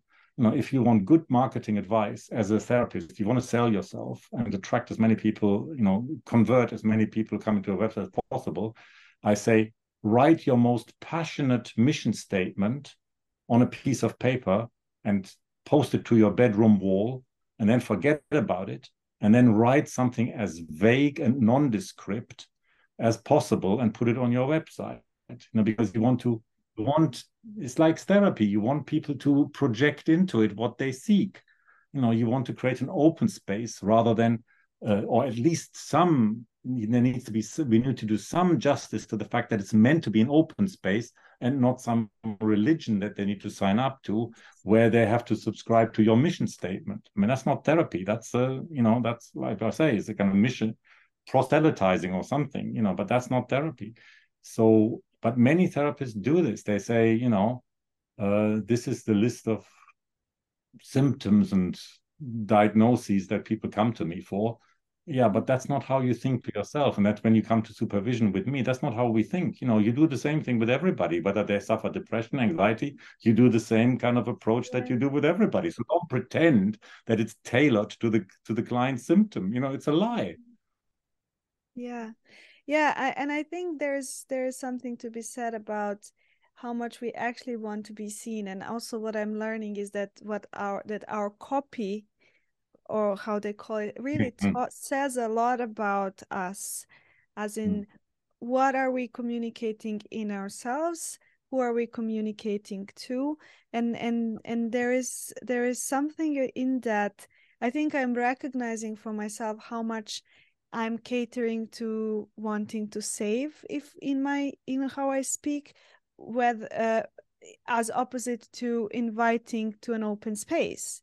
And i think that that is basically that is basically also a work of therapy. Um Absolutely. exactly. That's what the marketing person was challenging me but he said you know yeah. uh, there's no sophisticated communication about your website. That's just that's a dumb way of uh, presenting yourself and it's all about your own neurosis. It's not nothing to do with connecting with people or inviting people. Exactly. And i think that is that is i think that is somehow how we project into the world. Um, absolutely. And uh, yeah. and of course we can you know we quite validly you know need to kind of uh, catch up with and deconstruct our own blindness as therapists and our kind of mission and you know the savior complex and all of that yeah. and the social complex you know which is just a recipe for burnout uh, yes uh, the bulk of the profession uh, does not. I wrote an article, and you might have seen it. Uh, I was invited to write for the BAC journal Private Practice, and I, you know, I was running a workshop on the sustainability of practice and what really exhausts therapists and how do they process the emotional load of their practice and how do they burn out and how do we prevent burnout and you know the standard things oh you you need to really clear yourself before and you ground yourself and you write notes and you have a crystal in your room and you know, but nothing about the inherent paradoxes of an impossible process that is incredibly emotionally taxing. You put yourself into the firing line of people's primitive unconscious processes. And, uh, you know, we need to get to the bottom of that if we really want to help ourselves, you know, face these things realistically in order to have a realistic handle on uh, on how to process these and especially because we're mainly in the field of the talking therapies people are gloriously naive and oblivious of the body mind impact you know secondary traumatization vicarious yes. traumatization so um, so the reality is that most therapists can't cope with more than four clients a day and many people especially now the way the global economy is developing uh, therapy is a luxury item you probably can't make a good living on four clients a day or you know like four clients a day like four days a week. That's not to cut it. So there is a real question about how we really face the impossibility of the therapeutic profession, the inherent paradoxes of therapy, and how we prepare students and and uh, you know beginning practitioners for the tsunami of emotional load that's that they're going to encounter and uh, and so there's a lot of education secondary training cpd training that mm-hmm. that needs to happen in order to get people emotionally ready for practice. You know like most most therapists are so naive. You know they say amongst the experienced therapists we say that uh, you know when we kind of when we are tutors and we assess people and you know people are so desperate to get their paper of qualification. And i've always said in training you know yes okay you care about your paper but i care about you being a therapist that survives. You know i i've got mm. bigger bigger fish to fry. So you know because at the moment with your concern about yourself and your piece of paper you know the first borderline that comes along will eat you and uh, you can't imagine how much emotional energy you will invest in just plain survival you know and uh, if you have two or mm. three of those uh, you won't have energy for a life so uh, people are completely naive about these things and the body mind impact, especially. So mm. we need to really be be preparing people for processing. Uh, you know, you can't switch off your mirror neurons. You know, your mirror neurons are, are beavering away all the time. And you know, I don't know, people. This is a known thing now in psychotherapy by many people that your mirror neurons are beavering away translating what you perceive to be the internal state of the other into your own body. You basically absorb the feeling state of the other. And then in the olden days in psychoanalysis, people called this projective identification, and we can throw all kinds of labels of empathy and vicarious traumatization at it. But essentially, your task is to lay yourself open to osmosing the internal conflicted state or traumatized states of the client's inner internal world. And the, you need to process that. And then therapy becomes a very, very difficult process that is not at all linear.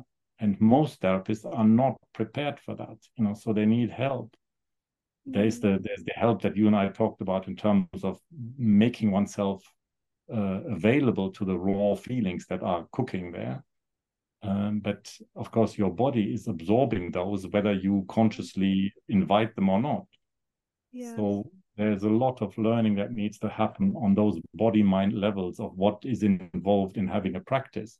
And uh, you know, this is what like when I was talking about I'm inviting research. You know, I've I can think very easily of being a supervisor to therapists who started out not being able to have more than 12 clients a week um, and struggling with making a living and paying for supervision and everything. And um, you know, and it takes sometimes a torturous process, you know, and mm. secondary training and um, uh, but uh, you know, I have accompanied as a supervisor, I have accompanied people into a thriving practice where they now have a more difficult client load, but they they see 25 people a week, you know, and they are booked out and they've got a waiting list. And that is something you give off, you know, that body mind capacity to really provide an open space that is not conditional on the client behaving themselves, you know, and being a, um, you radiate that and uh, and that really converts um, yes. and that is the flavor that we need to be able to somehow uh, uh, the impression we want to create in the website you know that we're available for that kind of thing and there's a huge variety of help that people want some people want superficial help in a, in a, in a life transition uh, some people want, uh, you know, are trapped in deep suffering and primitive damage, and they want us to be available for that. Some people are suffering their their restricted sabotage potential, and we need to be available for that. So that's why I say keep it open, keep it vague, keep it nondescript, because you want to create a space for all these varieties of uh, of different therapeutic constructions. You know, the the obvious kind of the, the, metaphor that I sometimes use in teaching for the obvious spectrum there that is good to hold, the tension that's good to hold, is, is, is to use the the um, the metaphor of the client psyche as a house, and like any house, it needs maintenance. And maybe you discover there's a crack in the wall. The client discovers there's a crack in the wall. And now, is that just a crack in the wallpaper? Is that due to structural difficulties and subsidence, according to which they need very different kinds of help?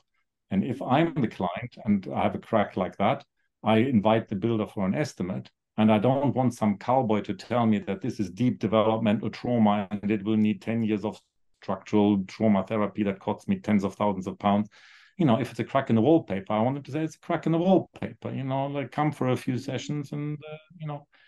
Uh, on the other hand, if it really is subsidence, I don't want some kind of decorator to tell me that you know you just put a new uh, piece of wallpaper on and then we just, just a lick of paint and it's going to be all right because then I'm just you know in a revolving door going from from therapist to therapist, thinking that it's just a quick fix.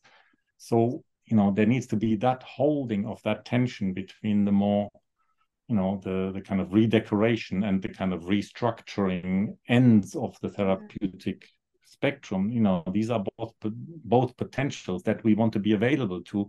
So that means we ourselves must not idealize you know lots of therapists idealize deep therapy and they think they need to offer you know the real deal the real deep therapy to everybody.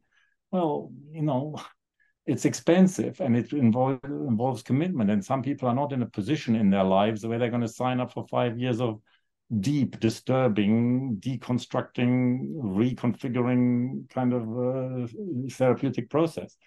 So we need to become really open and non-dogmatic about our own idealizations you know in what we're offering. Yeah. Yeah i think i think there are two things to this. One is uh, yeah we as a community and the second is i think what you spoke to a little bit is also knowing our own limitations in in that and knowing how to build that capacity uh, slowly not necessarily through breakages and reconfigurations and Actually, there's yeah. there's one thing which i think i feel i feel like i would like more of is Hmm. also mm. for people to realize how much you know people say therapy is costly but the the only reason that is the case is because it's not subsidized and and i think i think what people don't realize is if they would not subsidize all the tests all the blood tests or everything they take for actually psychosomatic diseases sometimes absolutely. they would they're probably paying much more and they're probably much more costly for doing all those tests rather than eventually going to psychotherapy.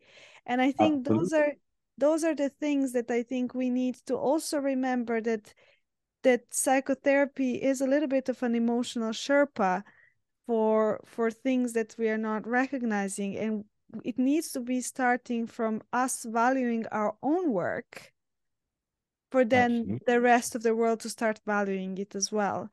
Because um, i mean i'm now obviously in systems and when mm. i say actually i don't feel like i can hold this client i'm often very challenged on this. Like how can't you? Like why why are you even in this profession? And i'm like well exactly because i have that compassion i don't want to do that but the mm. compassion needs to start with myself Absolutely. If, if it doesn't start with myself, then what is that? What is the thing that I'm modeling to a client?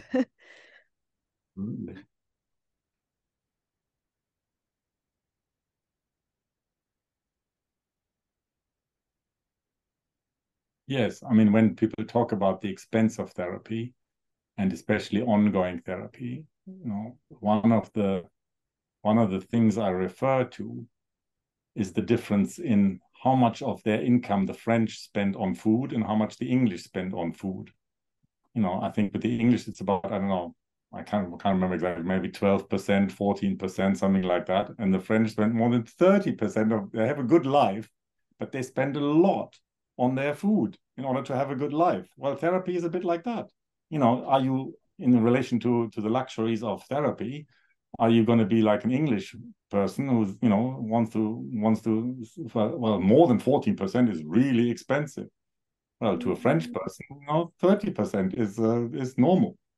So therapy is like that you know you pay for what you value ultimately and uh, i'm not saying that people you know there's obviously there are people in poverty that you know where there's no yes within reach uh, which is why i was talking about the project and offering groups and making therapy more accessible and affordable.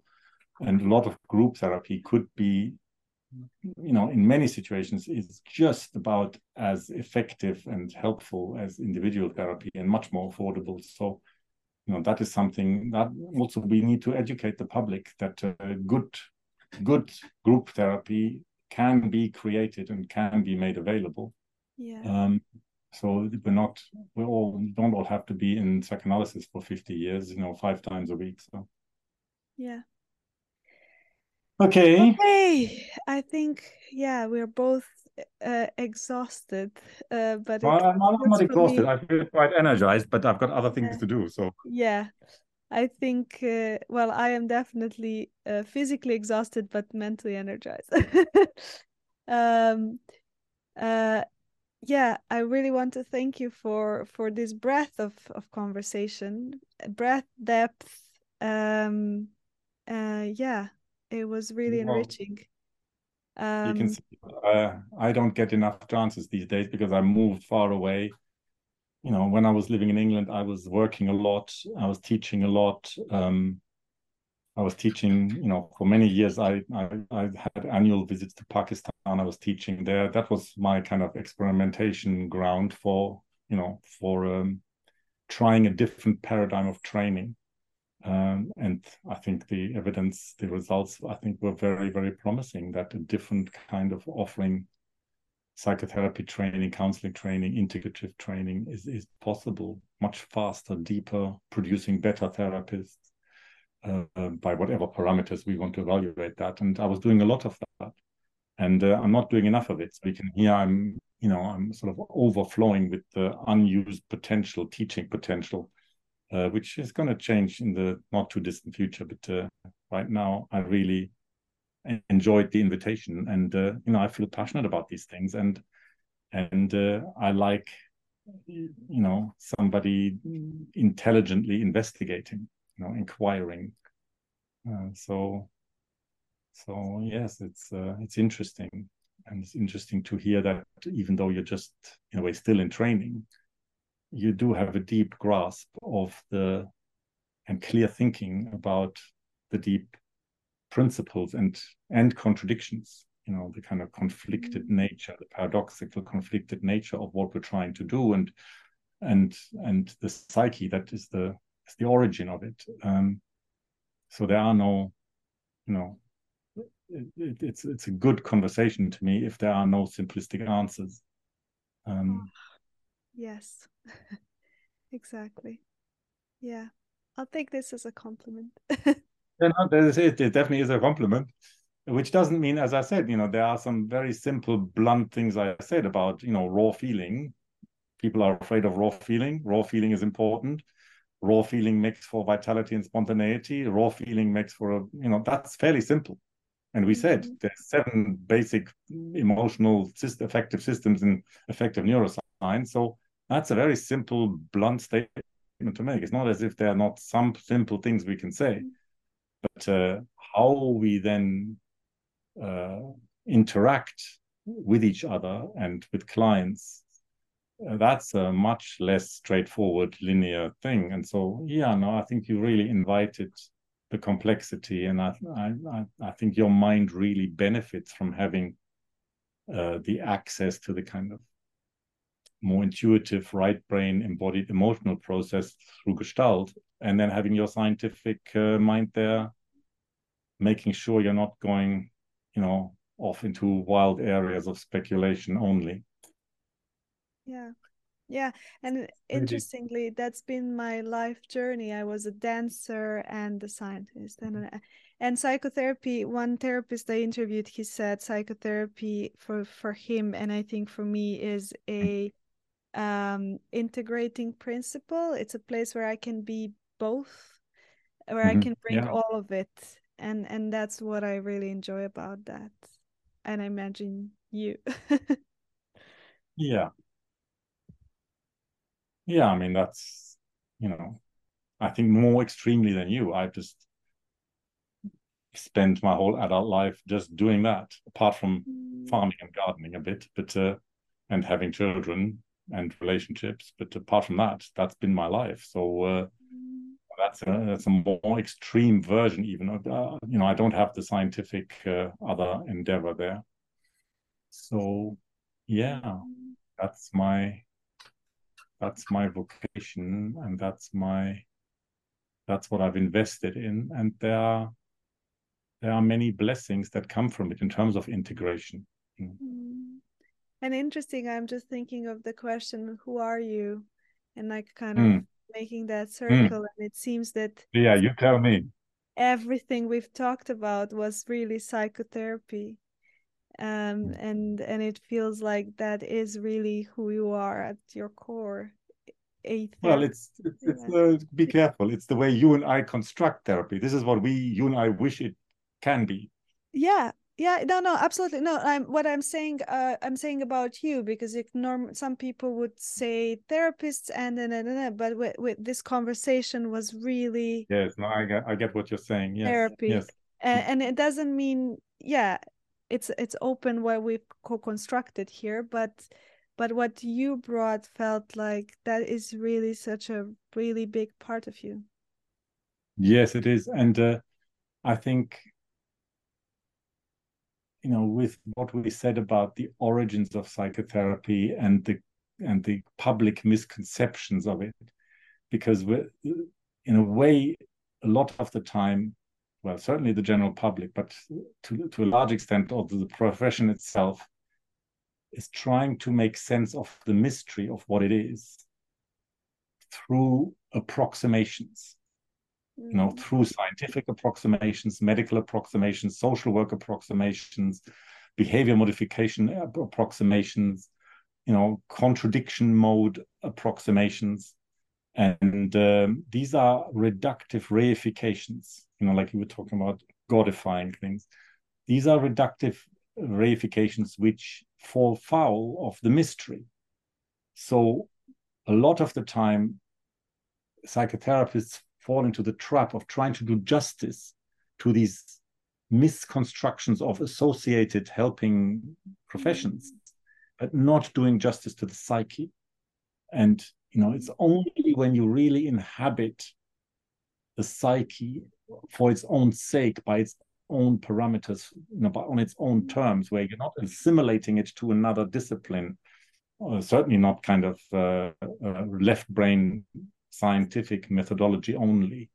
Uh, if you're not assimilating it, but trying to do justice to its own uh, logic, its own, you know, to psychologic, rather than any other kind of logic, it's only then that you get the flavor and the benefit of the mystery that's there. You know? Um, mm. Otherwise, you're trying to approach the mystery through uh, through ideas and notions and preconceptions that can't meet it, that can't do it justice, you know.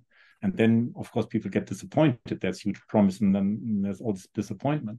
So, no, I think we can say that um, by really being non-dogmatically interested in the whole field, in the broad spectrum integration, and in being really interested in the contradictions, you know, like I mm-hmm. have for years I've, I've, I've proposed this conference where we act out the conflicted, like do family constellations on the conflicted history of the psychotherapeutic field, which uh-huh. really what that what that would boil down to, you know, is that we have a sort of diversity of representatives. And yes, they can have theoretical arguments about TA and Gestalt and psychoanalysis and relational, you know, Jung and Freud and whatever. But the the deeper challenge is to therapize each other. Yeah? And people complain about different theories and blah blah blah, but really the gifts of it only become available when you apply the ideas to each other. So if Freud becomes Jung's therapist, Jung becomes Freud's therapist, right? You know, because the the the the therapeutic validity of it is not in the idea is in the application to somebody else's limited partial identity mm. so i've got this idea of of, of uh, doing this this kind of huge kind of diverse simulation of family constellations where we really appreciate not just the conflicts but the, the therapeutic potential which the conflicted positions have in relation to each other. That would be that mm-hmm. would be very interesting. That would be a cool idea. So because that that is what in a way my journey has been. You know, I've used Klein to deconstruct Reich. I've used Jung to deconstruct Freud. You know, in myself. I mean, in as much as these are mm-hmm. fantasies of people, you know, but um, I think it's that kind of really engaging in the conflicts, not just as theoretical ideas, but as applied um, relational engagements that yeah. uh, that that I've become very non-attached to any of any any and all of them, which means that I feel I'm harvesting the wisdom of each of the approaches whilst being fully aware of the shadow aspects and the dogmatisms and the blindnesses of each because i've got the other one to to to point to that you know? so yeah if if if the psyche is about depth and diversity and plurality and the paradoxical holding of the tensions and contradictions then that's been my journey. That's been a big part of my journey. You know the, that's that's what i feel passionate about. And uh, that's what keeps me going in a way because there's just mm. sheer infinite learning in engaging in the in the tensions and the contradictions and allowing them to therapize each other. Mm. so that's the that's what that's i think maybe what you get and what you you know what you also investigate in through the conversation. And i think i'm hoping that that will have an inspiring uh, effect when listened to that that kind of non-dogmatic, pluralistic embrace of all the diversity and fragmentation uh, that that has really rich potential for integration. Exactly, exactly, exactly. Yeah, I would stop here, although I would completely thank continue you. further. But thank you so much. Well, thank you.